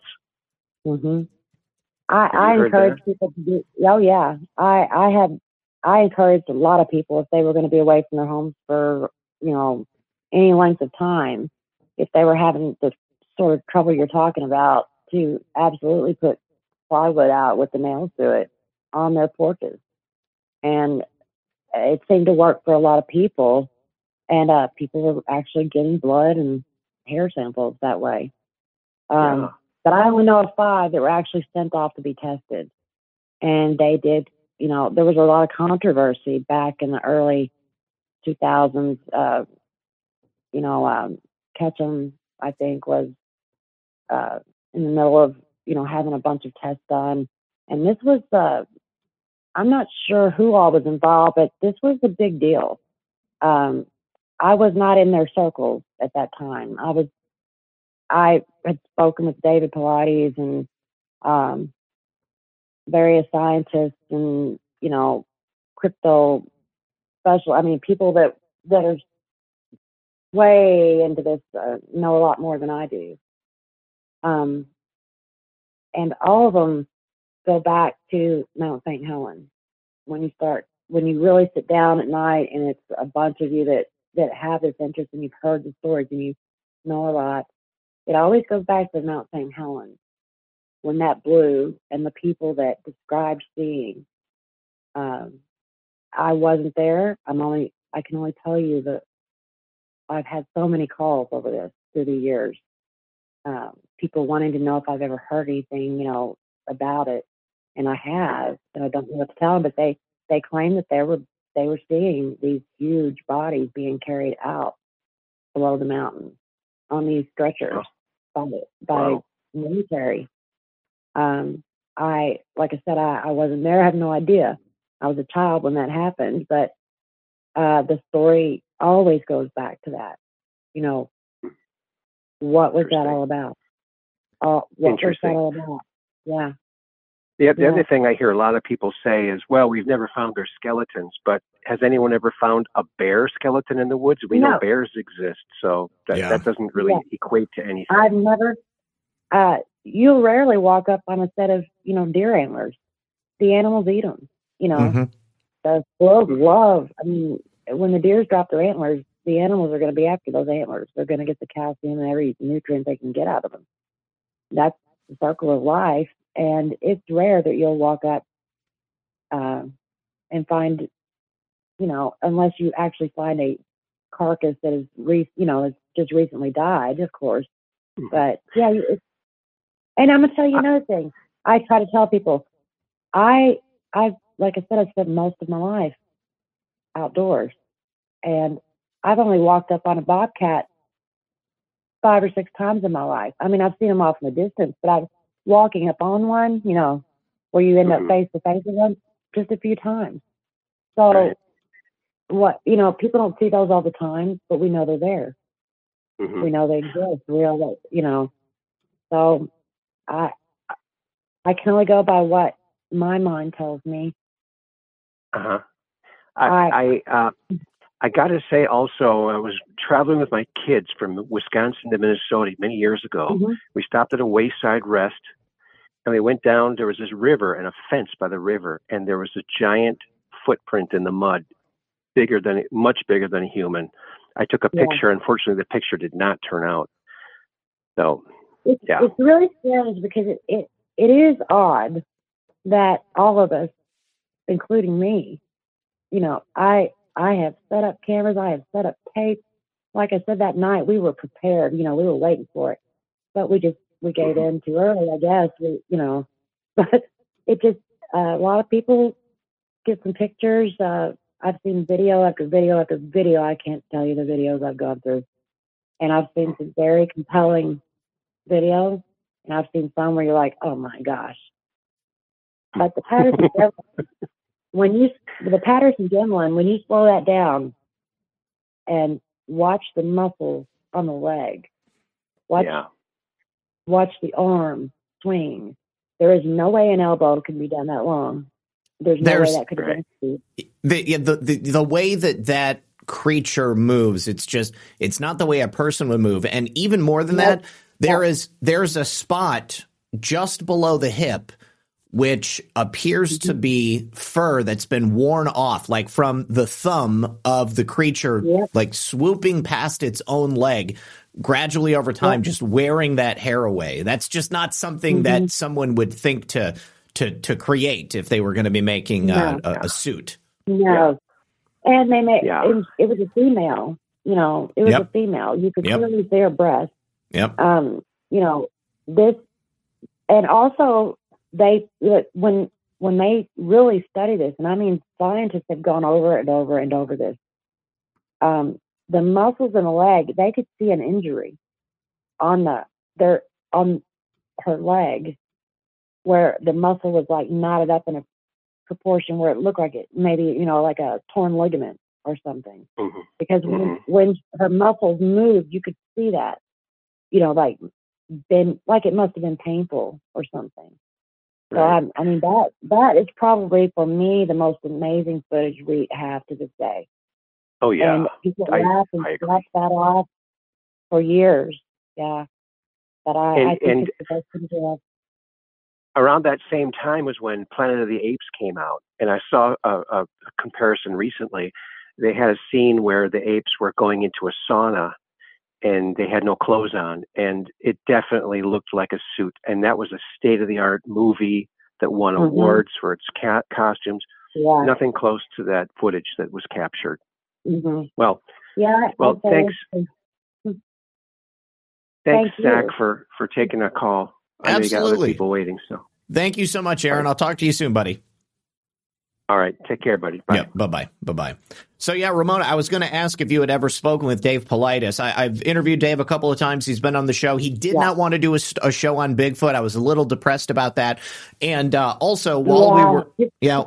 While while we were on the air here, uh, my friend Erica was in the chat earlier, and she said, "Rest in peace to Scott Carpenter." Scott was a well known Bigfoot researcher who just passed away a week ago. And Oh my um, gosh, I didn't know that. yes, I didn't yes, know that. Yeah. And so Oh Dave God. Dave actually put out a a, a, memoriam mm-hmm. tribute video very recently. And I happened to look in the mm-hmm. comments, and when you do, Dave has a, a list of the most watched interviews that he's participated in. And the number one on the list is my interview with Dave, my first interview with Dave from many years ago. It's pretty funny to see myself there That on screen awesome. because I look so different. And of course, my channel's no longer on YouTube anymore. So I'm glad Right, and that was so man, that sucked. yeah, yeah. I'm glad that Dave has the, the, uh, the episode uploaded. There's a second interview. I don't know if he's got that one on his channel, but, um, but yeah, so anyways, um, we do have another caller on the line. That's our cloaked unseen world. So let me go ahead and bring him in Okay. And uh, and we'll get his thoughts on everything. And actually, while he's doing that, let me pull up that quote that he was mentioning, and I'll see what it is. Uh, let's see. Okay, so our cloaked unseen world, are you there? Um, can you hear me? We can hear you. Yes, I was just about to Okay. read that quote that you had sent over. Okay, yeah, there's actually like four of them he has, but Okay, that's one well, of them. This one, uh, Nestle, Nikola Tesla quote number 23 Up to the age of eight years, my character was weak and vacillating. I had neither courage or strength to form a firm resolve. My feelings came in waves and surges and vibrated unceasingly between extremes. My wishes were of consuming force, and, like the heads of the Hydra, they multiplied. I was oppressed by thoughts of pain in life and death and religious fear. I was swayed by superstitious belief and lived in constant dread of the spirit of evil, of ghosts and ogres and other unholy monsters of the dark. Then, all at once, there came a tremendous change which altered the course of my whole existence. Any insight, our cloaked unseen world, on what that tremendous change was? Yeah, he speaks about it in an article uh, called uh, "Famous Prophet of Science Looks into the Future" on that same uh, Tesla universe, and he tells you that it's the day he discovered what the rotating magnetic field was. Okay, and um, he figured out that he and everybody else has a rotating magnetic field. Um, is he doesn't say that specifically, but that's what he's alluding to. I'm almost sure of it. Okay. And then that he when he under that was the day he understood what that really was that those orgs, those other other unholy monsters of the dark, why we were being pushed to be so scared of something we didn't need to be scared of. He realized that that's just that mm-hmm. that was the fear that was created, and he realized he didn't need to fear it anymore, any of it. So mm-hmm. that changed his whole mm-hmm. life. Beautiful, and, uh, beautiful stuff. And um, yeah, I mean, yeah, and he understood them. He understood what they were, what how they how they're there, what they're there to do. Because he has another quote where he says, "There's no subject more captivating or more worthy of study than nature, but to understand this great mechanism and to discover the forces that are active and the laws that govern them is the highest aim of the intellect of man." He's talking about the forces such as Bigfoot that he sure. said in that one quote. He's talking about the laws that govern them, and he mentions the laws that governs reality in another quote of his. And um, and he talks about it being imagination. Beautiful, beautiful stuff. So, yeah. do you have any of your own experiences, our cloaked unseen world? I mean, I know that oh, you've, you've some, sent me I, videos of, of different uh, crystal beings that you've seen before, but have you ever seen or witnessed any uh, any Bigfoot uh, evidence out in the woods? Oh, oh, tons of it. Um, seen them in person, face to face, like feet away from me, feet behind me. I got one in the on a video that's phasing through the wall of my kitchen. You can just see its head. See its eyes move. Its no, a uh, nostrils flare. Its mouth moving. They can walk through walls. They have, you know, their their job is to material. One of their jobs is to among. They're one of many beings. There's many of them out there, different sizes, different shapes. Some are, are called elementals. You know, they're all part of the same system of materializing and manifesting our reality. So if you go out into the woods and you and you're fearing and you're imagining in your mind and you're fearing something and thinking you're going to get hurt by something, they have to kind of they have to the, the laws that govern them is to give you that experience kind of but not they don't have it's like there's more to, to it than that per se but you risk that you, have, you increase your risk as your risk significantly if you go out into the woods in a fearful mindset than if you go well, in out there. Something I never do. yeah, uh, that's the worst you know, thing you can I'm not, going out there. I'm not afraid of the woods. uh, yeah, I do never be. There's nothing to be afraid of. no, I, I well there is. I mean, you have to be. People have to be sensible. I mean, you can get lost. You can, you know, a lot of things can happen in the woods. Well, yeah, that's that's true. Uh, I mean, but I I wouldn't I you know I understand that is uh, awesome information. I I it's out of my realm. I I wouldn't even. They they gifted me They gifted me a magic staff. Left it on a trail. It wasn't on the trail eight minutes before I walked down this cliff. Uh, nobody was around, just me. It was at dawn. It was at uh, dawn, and I went down there to film something. I got something on film, and then I turned around to go up the cliff. This thing, seven foot long piece of driftwood, is what I th- thought it was at first, shaped, you know, as a staff, was laying mm-hmm. over the, the, top of the trail where I had to literally climb over it and, or move it in order to get out of where I just walked down. So it, it was just, it was in a pr- presentation wise, it was there obviously as a gift for me. So I picked it up, it was light as a feather had like burnt marks in it. So I went to go try to put it in my car, and it was the first time I had held the thing, so I couldn't get it in my car right away. And I said, "Well, I just drive up the street and hold it out the window." So I did that. I held it out the window as I drove up the street. So I was driving up the street. I heard this Bigfoot roar. I never heard a Bigfoot do anything like that before. Heard it roar from the wood line. And it wasn't like a fearful roar, but something roared. It may not have been a Bigfoot, but something roared from the wood line at me. Like it was Mhm. like cheering me on almost. As I rode up the street with this staff. And I get this, I found the staff. I've decoded this Voynich manuscript thing. I found an image that matches my staff to a T in that manuscript, which blows my mind. With the entities in the staff, that you can see the entities in the staff that match what it shows on the image of that manuscript. It's just one of the dozens of pages I've, I've decoded out of there that match patent image Do you- designs by do Nikola you Tesla. have that? I have all that stuff. Are, are you shown you my publishing? Are you publishing it on online so people can uh, like quickly and easily go go find them? Because I mean, uh, the the the translation of the Voynich manuscript is uh, a, a pretty awesome thing. Yes, I've I've Mhm. tried. Um, I have got no push. I've got no. I've got people that s- have seen it and agree that it looks like I've done just that. And um, it's uh, and and his quotes, Nikola Tesla's quotes, line up with what I found. It's I think he's the actual author of that manuscript. He Hmm. knew nine different languages. He knew how to speak them, write them, and read them fluently. And he's a numbers genius. You flip some of the pages upside down, you can see numbers in it. Hmm. And the writing. wild. That is Um, wild. And then his quote, because the, the, the manuscript is showing you patent image designs that match up with this guy named St. Clair John Quincy, John Q, and this and Nikola Tesla. What are their patent image designs? It's one by Nikola Tesla and four by this guy, the mysterious hyperspace inventor of our time, doing on the same page of this manuscript that's dated supposedly to 600 years old. How is that possible? My evidence shows that that's what the case is. That's wild, man. That's so wild. I mean that it. Yeah, that I've I've never you know seen anything like that, and that that would be something that I think a lot of people would be interested in seeing. Yeah, I mean, a lot sure. of people have seen have seen it, but uh, not enough, I guess. Yeah, per se. yeah. I'm trying to get it out there, but um, I keep getting slowed down by the the deep state and them, you know, banning my YouTube channel when I was starting to rise, getting this stuff out. And then, I mean, I've been on like uh, I've been on the Charlie Ward show a few times. I talked about this this on the uh, fourth episode I was on with him. Um, talked Hmm. about I showed him my evidence about the Voynich manuscript. You can find that on Rumble.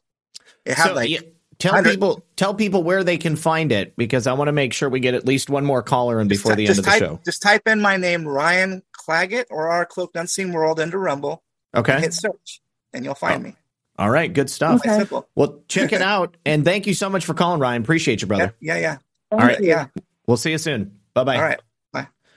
Awesome, awesome stuff. Uh, so yeah, you know, I think that I, I I am most interested in the aspects of Bigfoot that you know I feel like people are are not really able to look into. You know, I mean that idea of uh, their use of uh, their voices to uh, to to mimic things. You know, while we were on the air, I, I did a, a couple of searches and I saw that there are people out there talking about it, but obviously it's a very difficult thing uh, to get evidence for.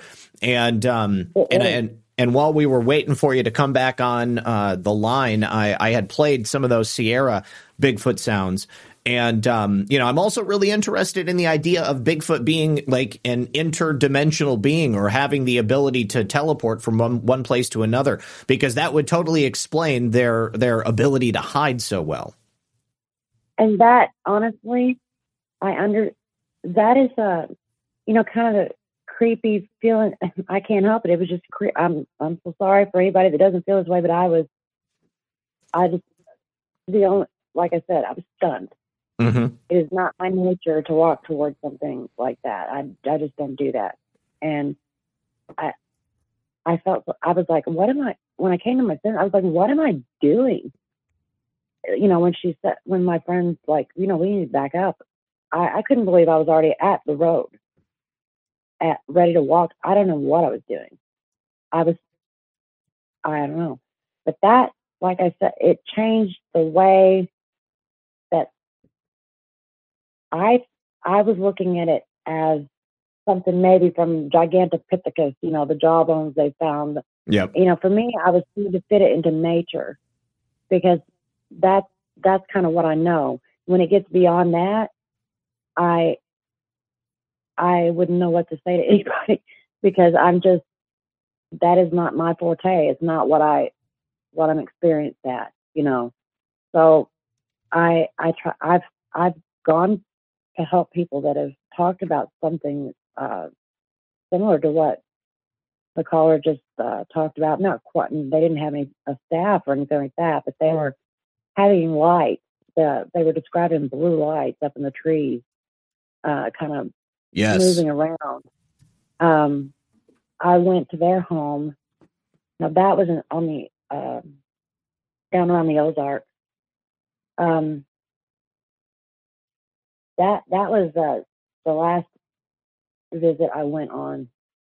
Um, there wasn't anything really eventful there, but they had some video footage that that kind of even all of this together happened so quick. Like I said, changing the way I was perceiving it Mm-hmm. and the possibility that it might be something that absolutely wasn't of what we call Mother Nature. You know, it wasn't maybe of, like you said, maybe a a dimension. Uh, when that thought came in my head, that that is when I backed off. Uh, I have to absolutely admit, for me, uh, I wasn't willing to go in that direction Mm-hmm. it, it wasn't because I doubt any of that. I, I absolutely believe it's possible.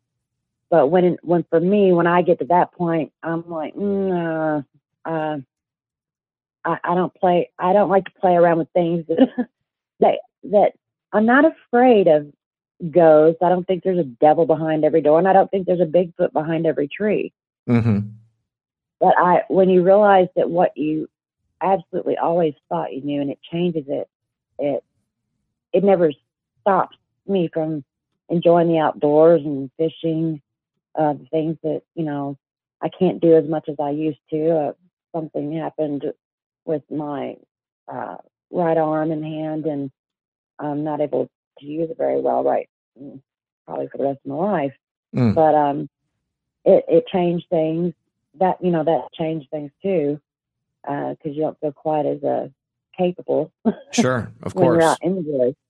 So, uh, you know, when I'm out now, I'm I'm very aware. I know that they're there. Um, I've heard a few things since, but I I just walk through the woods like I'm not paying attention. Um, because I I review. You know, I'm not going to be scared of the woods. I I just that's it's like uh, when I was a kid. That's you know that's what I did. I we didn't watch TV. You know, we we were raised you know, you go find something to do, or I'll give you something to do. If you're saying you're bored to me, you're going to get a chore. I So know that. find something to do. I, I know that. I know that life. That's for sure. Yeah, go outside. It's so funny. It's crazy. You know, have, being a father myself, and you know, I mean, she's an adult now. You know, I mean, I think about how when I was a kid and how my mom would tell us to go outside. I mean, we didn't have a hundred channels on television. We didn't. We you know. No. We, we were lucky Yeah. if we had HBO and uh, you know PBS and ABC and CBS and NBC. You know, we had three channels. Yeah, Yeah, we yeah. had three channels. You know, it, it was, you know, we didn't know it until we moved to, you know, a city, which was good for me because it exposed me to bigger things in the world. I'm, I'm glad that we ended up moving to out west for a while and, you know, then came back to the Midwest and then I came back and settled back home here. But yes, uh, I don't know. There's, there's a, there's a, there's a line for me that I'm, I'm not willing to tinker with. You, do you know what I'm saying? I, I'm sure. not that I'm, I just don't delve into that part of it because it's beyond me. I, I'm not afraid of it at all. But uh, I, I have in my own mind, you know, an idea of kind of feeling like, and that's because of my raising and my, um, my foundation in life, and uh, you know, others have other ideas, and I, I never try to tell people what they should think or how they should, what they've seen. I, I try to understand and, and listen. But that that when you get into that, I I really you know that that night changed it for me, and I've never looked for them since. When I say I backed out, I literally just stopped looking at anything. I was getting phone calls, people wondering if I was, had been killed or something. Oh Uh, gosh. I really just dumped it. I just dumped it. I was like, I'm going to get back in the woods. I'm going to do what I do. And, you know, CUSC. But I, I don't go searching for them uh, anymore. I just I let people know they're out there. I let people know they need to be careful. And if you see one, you need to back up. And you know, in my opinion, back up and walk away. Uh, I don't I don't think they're anything to play with. I think it's terrible for people to try to go kill them. Sure. Uh, I think that's I think that why do humans always want to do that? We have to kill something to prove, you know, no. We we're too we have too much we have ways of doing it without hurting something. Yeah. I, I don't I don't like I said, nothing new under the sun to me. I think it that people are fully aware in high places that they're out there. I can only imagine uh, you know, we've all been woken up to the things they mess around with and tinker with and Oh, sure. Uh, yeah. I mean, we've been lied to about everything. You know, why wouldn't they lie to us about this? right.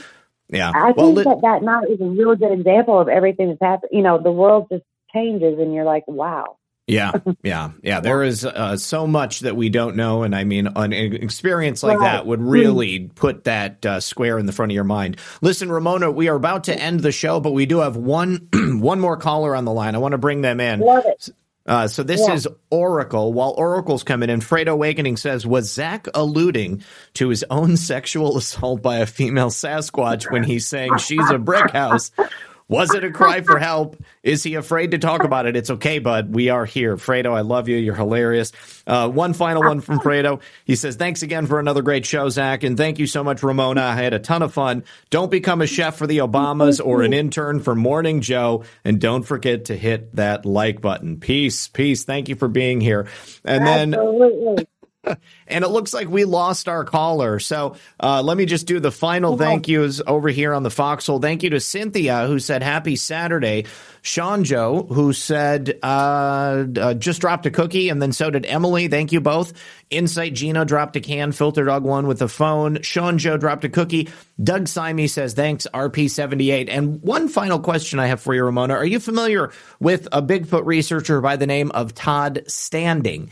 He has taken some remarkably clear photos of what are Oh, alleged to be work. Bigfoot faces. Do do you put any credence in this? Because I've seen some people trying to I debunk. lot. Okay, so you believe these are real photos? Not in all of them. Not, Not in all all of of them. Okay. Not in all of them. I think some. I don't know. You know, I hate that when when some are to me clearly, uh, just you can tell, but Yeah. you know, not right. Um, I hate that way because it it discredits the It stuff does. that you have that that's good. Yes. that is real and and i saw that a whole lot and i i really you know hate that for people because they're they're just discrediting themselves to me but Mhm. yes uh absolutely in my opinion i would say several of those photos to me are real what i seen uh, it fits tracks that I've seen that I've casted, uh, the size. Ah, yeah. I wish I had told you about the tree uh, the next day when we finally got back to that. I'll, that it was awesome. There was a tree ripped off that where that thing had been standing to scream. uh, We believe, but there were no prints or anything. Oh wow. So that that made me think of the dimensional. I was like, why are there no? Nothing was matted down, but there was up 14. We measured 14 foot high in that tree. Mm-hmm. A limb as big around as my arm had just been like ripped off the tree, Wow. and it was laying there, fresh sap coming out, freshly done. So I knew whatever something ripped that off the tree. Absolutely. Or I, I was standing on it, and it. I don't. I believe it ripped it off the tree. Well, I they Um, think that's the only thing that makes sense. You know, I mean, I've I've I've heard that Yeah. so often is that you know trees appear to just be like ripped out, or I've seen videos of what looks like you know just trees are just coming down, and it doesn't. I mean, it's not something natural. I mean, that we would have an understanding of, and it's certainly No. not a bear. You know, I've seen a, I've seen a bear scratching his back on the uh, you know Sure. on a, on a on a tree, and you know that looks like one thing. This is like somebody is reaching up, grabbing them, and just yanking them out of the ground or down to the ground. All right. Well, listen, uh, we've got uh, just a couple more thank yous over here. Our Cloaked Unseen World says the Voynich manuscript solved, page 150 equals the master key. Author, genius, Nikola Tesla can write and speak languages. And then he gives a link to a YouTube video on it. Salty Zero says, Zak and Ramona, thank you for a great show. It's one of my favorite topics. Thank you very much. I appreciate that. And then filtered, excuse me, Patriot 714 dropped a phone as well. So, uh, Ramona, you know, at the end of the show, I always like to ask the guests, what would you really like the audience to take away from tonight's conversation? Well, for me, this has been a nice break from the kind of agitated position we all find ourselves in right now. You know, it's so thick in the air, you could cut it with a knife.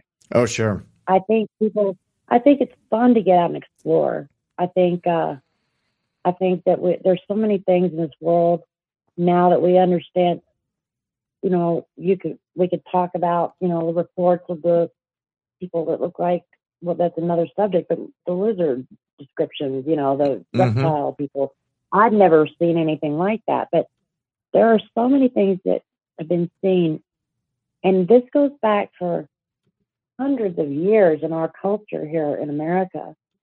I I mean, off the top of my head, I could go on for 15 minutes about the names, you know, that they've been called through the through the years. Mm-hmm. And there is some. I just think people need to know that there's things out there that we don't understand. I don't think they're out there to hurt us necessarily, but I also don't think that you want to go messing with them unless you really understand that you know things can go wrong sometimes.